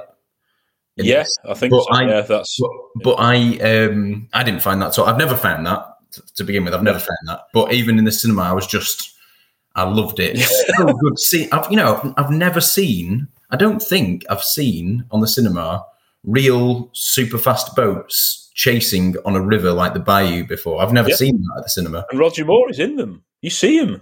I don't understand, but Yeah, he yeah, is. It's so yeah. good. yeah. And and speaking of which, I know it's not him, but the stunt where you know he, he steps across the crocodiles is just it's absolutely remarkable. Um, and and the sound in that is class Yeah. because the, the the music builds up and you, there's real hope when he magnetizes the boat. But when that fails, the music stops and it just goes completely silent, and it's just the sound effects of the crocodiles sort of licking their chops and opening their Yeah. mouths. It's absolutely Really? terrifying. That when I when I watched it a few weeks ago, actually, that scene, I paused it and I asked my wife to come in. And my, my, my wife isn't a big James Bond film, and she's not a massive fan of old films either. But I said, just I just wanted her to watch that scene. Yeah. And um, she sat down and sort of humoured me, but she was on the uh, sort of on the edge of a seat, and I said, you know, it's only two or three minutes. Just watch this, see what you think. And she probably sat down for about six or seven minutes before I said, okay, that's it, you can go now. But she was, it's just, it's such a, yeah, yeah. yeah, yeah, like such a great sequence that it's unbelievable to see, and on the big screen, of course. Nowadays, they'd film that crocodile from loads of different angles, some of it in slow motion, with like epic music. But it's over so quickly, which makes you think, hang on, that was real. Yeah. And then, you know, the music comes in then. Yeah. Yeah. And the, the technique of the, the chucking the, the meat, Oh, I'm obsessed I know it so well. yeah, and uh, and this is this is nothing really to do with so Bond on the big done. screen, but when he splashes like the petrol or you know kerosene on it, it's so nice when Oh, he lights God. it, and, and the, the flames go exactly where he splashed it. It's it's lovely. yeah, it's real. It's all real. I, I think to come back to the, the boat chase, it, it's well done because you've got um, I nearly said Billy Bob, but yeah, you've got JW Pepper to sort of break it through. Where you know in those bits he has so much dialogue. You're with him for ages, and he's just you've not seen him before. Like, what? Can you imagine who's this? Yeah, I know. and then he's just gone, and, and that's it. I mean, his his scenes were great, and in the cinema there was there was laughter, and I went to see it yeah with my father-in-law. The two of us were absolutely loving J.W. Pepper, and Brilliant. Andy's mentioned in his he, he's, he was already a fan, um, but yeah, and, and honest, the other the, the I think um, I don't know if Matt, Matt and Chris and John have mentioned it in their recording, but they said their viewing the audience was a bit quiet at times. My audience was it was packed by the way, completely packed. It Oh, was, was a bit quiet at times, but then when we were walking out, just I heard about four different people, and there was a lot of men with their elderly fathers. It was pretty heartwarming Oh, to see. Um. But everyone I heard out was absolutely glowing with praise about it. Um, really That- positive when they came out. when I booked it online, only this afternoon, there was two other seats had already gone. So I was like, "Oh, this is going to be hilarious." And I saw these two sort of geeks walk in ahead of me, and I thought, "Oh, bless, it'll just be us, us lot." And then they both moved to opposite sides of the cinema, and then I looked up and quite about twenty people there. It was absolutely brilliant. So Oh, that's one of so the good, biggest, isn't it? biggest ones we've had. I think because Leeds is bigger catchment area, isn't it? You're always going to get more people. Yeah. But Rochdale on a Tuesday night when when England are playing. To be fair, so it's a pretty Oh, good of course, attempt. yeah, yeah. And they Can they do it at Rochdale on Tuesday night? Yeah, can they do it on a Tuesday night? Yeah. Um, but they did. They did come out, and I, I just heard everyone stayed until the end of the credits. Everyone, and there Yeah. was still Yeah, people yeah, who sat down, and the ones who were leaving, like, yeah, it's the best one, isn't it? It was like, oh, Oh. my word. Yeah. I, I get the sense there are some people who are just going for their favourite or one or two of the Hmm. favourites in the run. Yeah, I think this one is is it's a famous one, isn't it? You know, it's a great title, great Oh, theme song with some memorable bit, memorable bits, and I do, I do like I mentioned, "Live and Let Die." I'm, it's something I'm f- a film I've always been fond of since a child, but I do encourage all listeners or anyone just to get to see them at the cinema. It's such an experience. Yeah. You know, even if it is just picking a handful of your favourites, it it's so good seeing them at the yeah. cinema. It really means a lot. It does. Uh, the Guy Hamilton trilogy now for me. This I, am absolutely obsessed. I'm, I, I d- all, the thing with them all, obviously, they're a bit more humorous and you know a bit jokey, Hmm. but they're all in a sort of unusual, exotic setting. Yeah. where Bond is a complete fish out of water. Yeah, and I noticed something that he does is there's a lot of well, not plan to payoff, but in Diamonds Are Forever, you've got the funeral scene. So someone Oh, here, yeah, the you see it all repetition, the go re- through. repeated Yeah, sequence. repeti- and then you're like, oh heck, what's going to happen here? Then Yeah. in Living Let Die, you've got the sacrifice scene, and you're like, oh heck, the snake, what's going to happen Yeah. here? Even the Baron Samedi at the end coming up and down. Yeah. And then in Man with the Golden Gun, you've got the funhouse. So it's I just love that technique so much. I, I completely agree. And when I was watching, it, I thought when when the second funeral came on in Live and Let Die, I The could I just well, knew yeah. everyone in the audience. Everyone in the audience knew. Whoa! Yeah. th- this again. It's, th- oh right. Everyone instantly just you know the funeral party coming round the corner and the sound of the music instantly. That's a really memorable sequence that they remembered from the, the start. And uh, when you see it again, and I do, I don't know if this has been debated. I think it's been debated, but I'm pretty sure he gets killed. I'm certain he gets killed in the second one. Who does Strutter? Oh yeah, because you don't hear about him, do you? And because No, the guy, no. the barman in the Fillet of Souls, He says Strutter's on a phone. Your friend. Well, that's because they, they know that because they've killed him. They've probably they've, they've Yeah, got his they're everywhere. They do, they do have people everywhere, as the, the phrase goes, don't they? Yeah, yeah. I've forgotten when you see the, the cab driver. Oh, Jimbo! You don't know it's. it's oh, Jim! Yeah, yeah. It's You like how he took he took the money the first time. You know? Yeah, no, he is, he is got saved as well. You know? When he when he said, you know what, for twenty dollars, I'll take you to a Ku Klux cookout. You know, ah, Yeah, yeah. It was, uh, Really? Nothing. yeah, yeah. Um, Whisper, obviously, another one. There's they're just so. I was So many laughing the memorable whole characters. wasn't it? Yeah. Your champagne. So, oh, it's just it, it was a Huh? children. The amount of times. Yeah, I know. And then the, the technique, the technique of Whisper carrying the uh, unconscious Roger Moore out, you know, on his hip. Oh yeah, yeah. It's quite scary Well, I how mean- strong he is. Yeah, I was going to say Roger Moore is obviously massive, so it? Yeah, yeah. And so is Kananga, obviously. So is Teehee. So is Yeah. Baron Samedi. Yeah. all terrifying. such good I did- characters. Such The villains are brilliant, weren't they? Yeah. Because Kananga's charm is one of the biggest draws, I think. And that's another Guy Hamilton thing with these. You've got Goldfinger, you've Hmm. got, uh, Blow, you know, Charles Gray's Blofeld, and then Scaramanga. You're like, yeah, the villains who chat, who would dine with you. Like at the end, you know, he gets the yeah Kananga, he gets like the champagne glasses here, doesn't champagne. he? Yeah, Oh, gosh. it's it's particularly joke. That's the at the end there. Kananga's really sort of Yeah. That's the most jovial he is, and yeah, The technique of yeah, great technique. Yeah, class. Absolutely iconic. And yeah, so the two things. First of all, Jane Seymour. She, I know she's the damsel in distress, but she does play the part well, doesn't she? I think. Yes, It- yeah, I I feel a bit so. sorry I- I- you.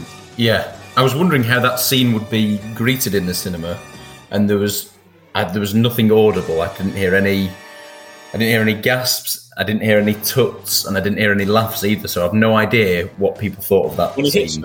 Yeah, yeah. the odds were stacked. Did you touch that? Yeah. Yeah, my word. it's so I love the break from Blofeld and to this Yes, kind of yeah. mission to uh, uh, uh, because before this is it a, a run of how many?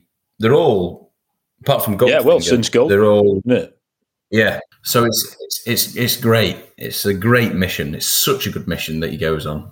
Oh, dear. And George Martin's music, goodness me. It's absolutely Yeah. so good. It is. I abs- uh, again every every cue, even sort of. There's music around the hotel when he arrives that Yeah. I assume that's George Martin as well. Yeah. Yeah. yeah. Um, but it's it's brilliant, and obviously the, the theme song is excellent. But when that's used, it's it's Oh. amazing. Uh, It's a love theme. and there's a, a, a- Oh, yeah, twice for the and yeah. oh, so good.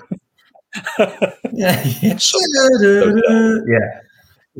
Bum, bum, bum, bum. Yeah, it's it's brilliant, and it's all part of this this thing that we've probably said in so many reviews where all these things where it's obviously it's a 25 film franchise, but these things are exclusive to this film. And you hear Yes. those musical notes or you think of those characters and you're automatically in live and let die mode. I'm waffling on here a little bit and i'm a massive mission impossible fan. I absolutely love mission impossible and in many ways i want uh, the bond series to take note of what mission impossible does well.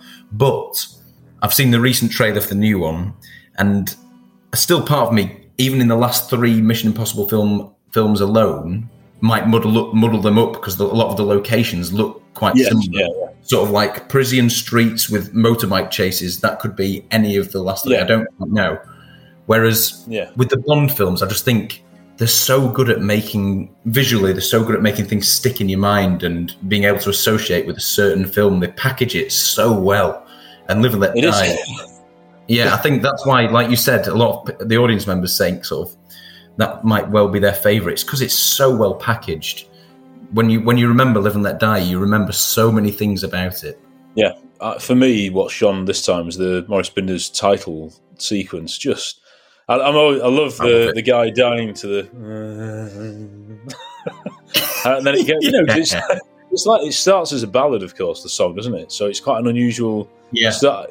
He looks really old, obviously, for an agent, but that's very, very. When, Bond. yeah, yeah, And, and, and when, yeah, in the titles, it's a woman's staring face that suddenly transforms So to a skull, and it's Yeah. it's incredible. It's so it is brilliant. It's it's, it's one of the best part of the package. It is. So good. Oh dear. Anyway, what Well, another p- brilliant experience with Bond on the big screen. I know. I'm. I can't wait already for the Man with the Golden Gun. I think. I think it's. Maybe- I, I honestly, I can't believe how good it is. It's the same as Living and Let Die is, and there's so many iconic bits in it. Uh, it's such good fun. I can't wait for it. Yeah, and yeah, I hope the audience love it. I hope they laugh along with it. I know you said um, you can see sort of how, how you know people say Roger Moore sort of got into gear and Spy loved me, but I do think now we've begun the Roger Moore journey, and you can you can you can see where he's starting, and like Tom said, you've said Tom that you can see elements of where he's going, but I just cannot wait to see his character evolve, and I can't Yeah. wait to see all the you know like thinking of Octopussy coming up and For Your Eyes Only and just all it's- it's just it's so exciting. This isn't going to be an incredible run of weeks now. An incredible This is a joke now, isn't it? I mean, all the way Yeah. up. I don't say where it ends, but it's a few months now of, of absolute greatness, isn't it? Really. yeah, yeah. Oh, I'm just getting to that point where it's they're so hard to miss now, guys. It's so hard Yeah. to miss.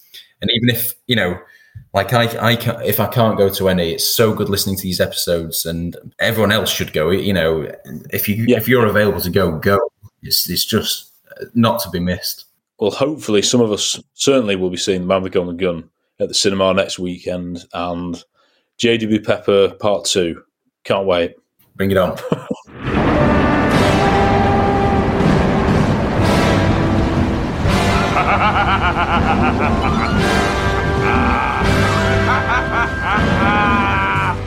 Really the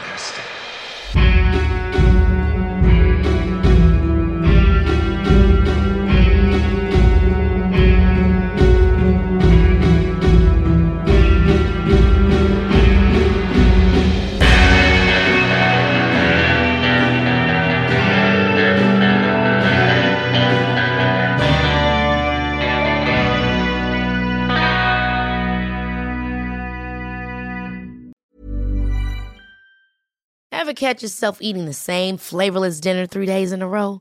Dreaming of something better? Well, HelloFresh is your guilt free dream come true, baby. It's me, Keke Palmer. Let's wake up those taste buds with hot, juicy pecan crusted chicken or garlic butter shrimp scampi. Mm. Hello Fresh. Stop dreaming of all the delicious possibilities and dig in at HelloFresh.com. Let's get this dinner party started.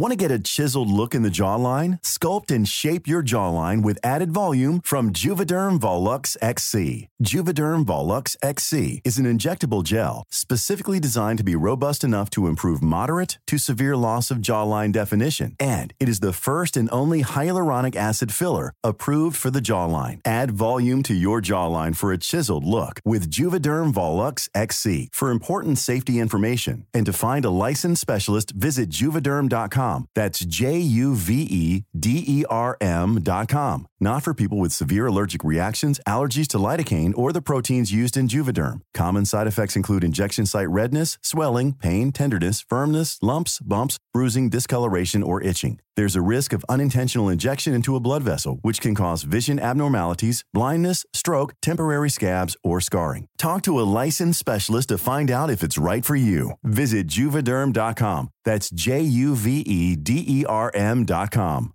Even when we're on a budget, we still deserve nice things. Quince is a place to scoop up stunning high end goods for 50 to 80% less than similar brands. They have buttery soft cashmere sweaters starting at $50, luxurious Italian leather bags, and so much more. Plus, Quince only works with factories that use safe, ethical, and responsible manufacturing. Get the high-end goods you'll love without the high price tag with Quince.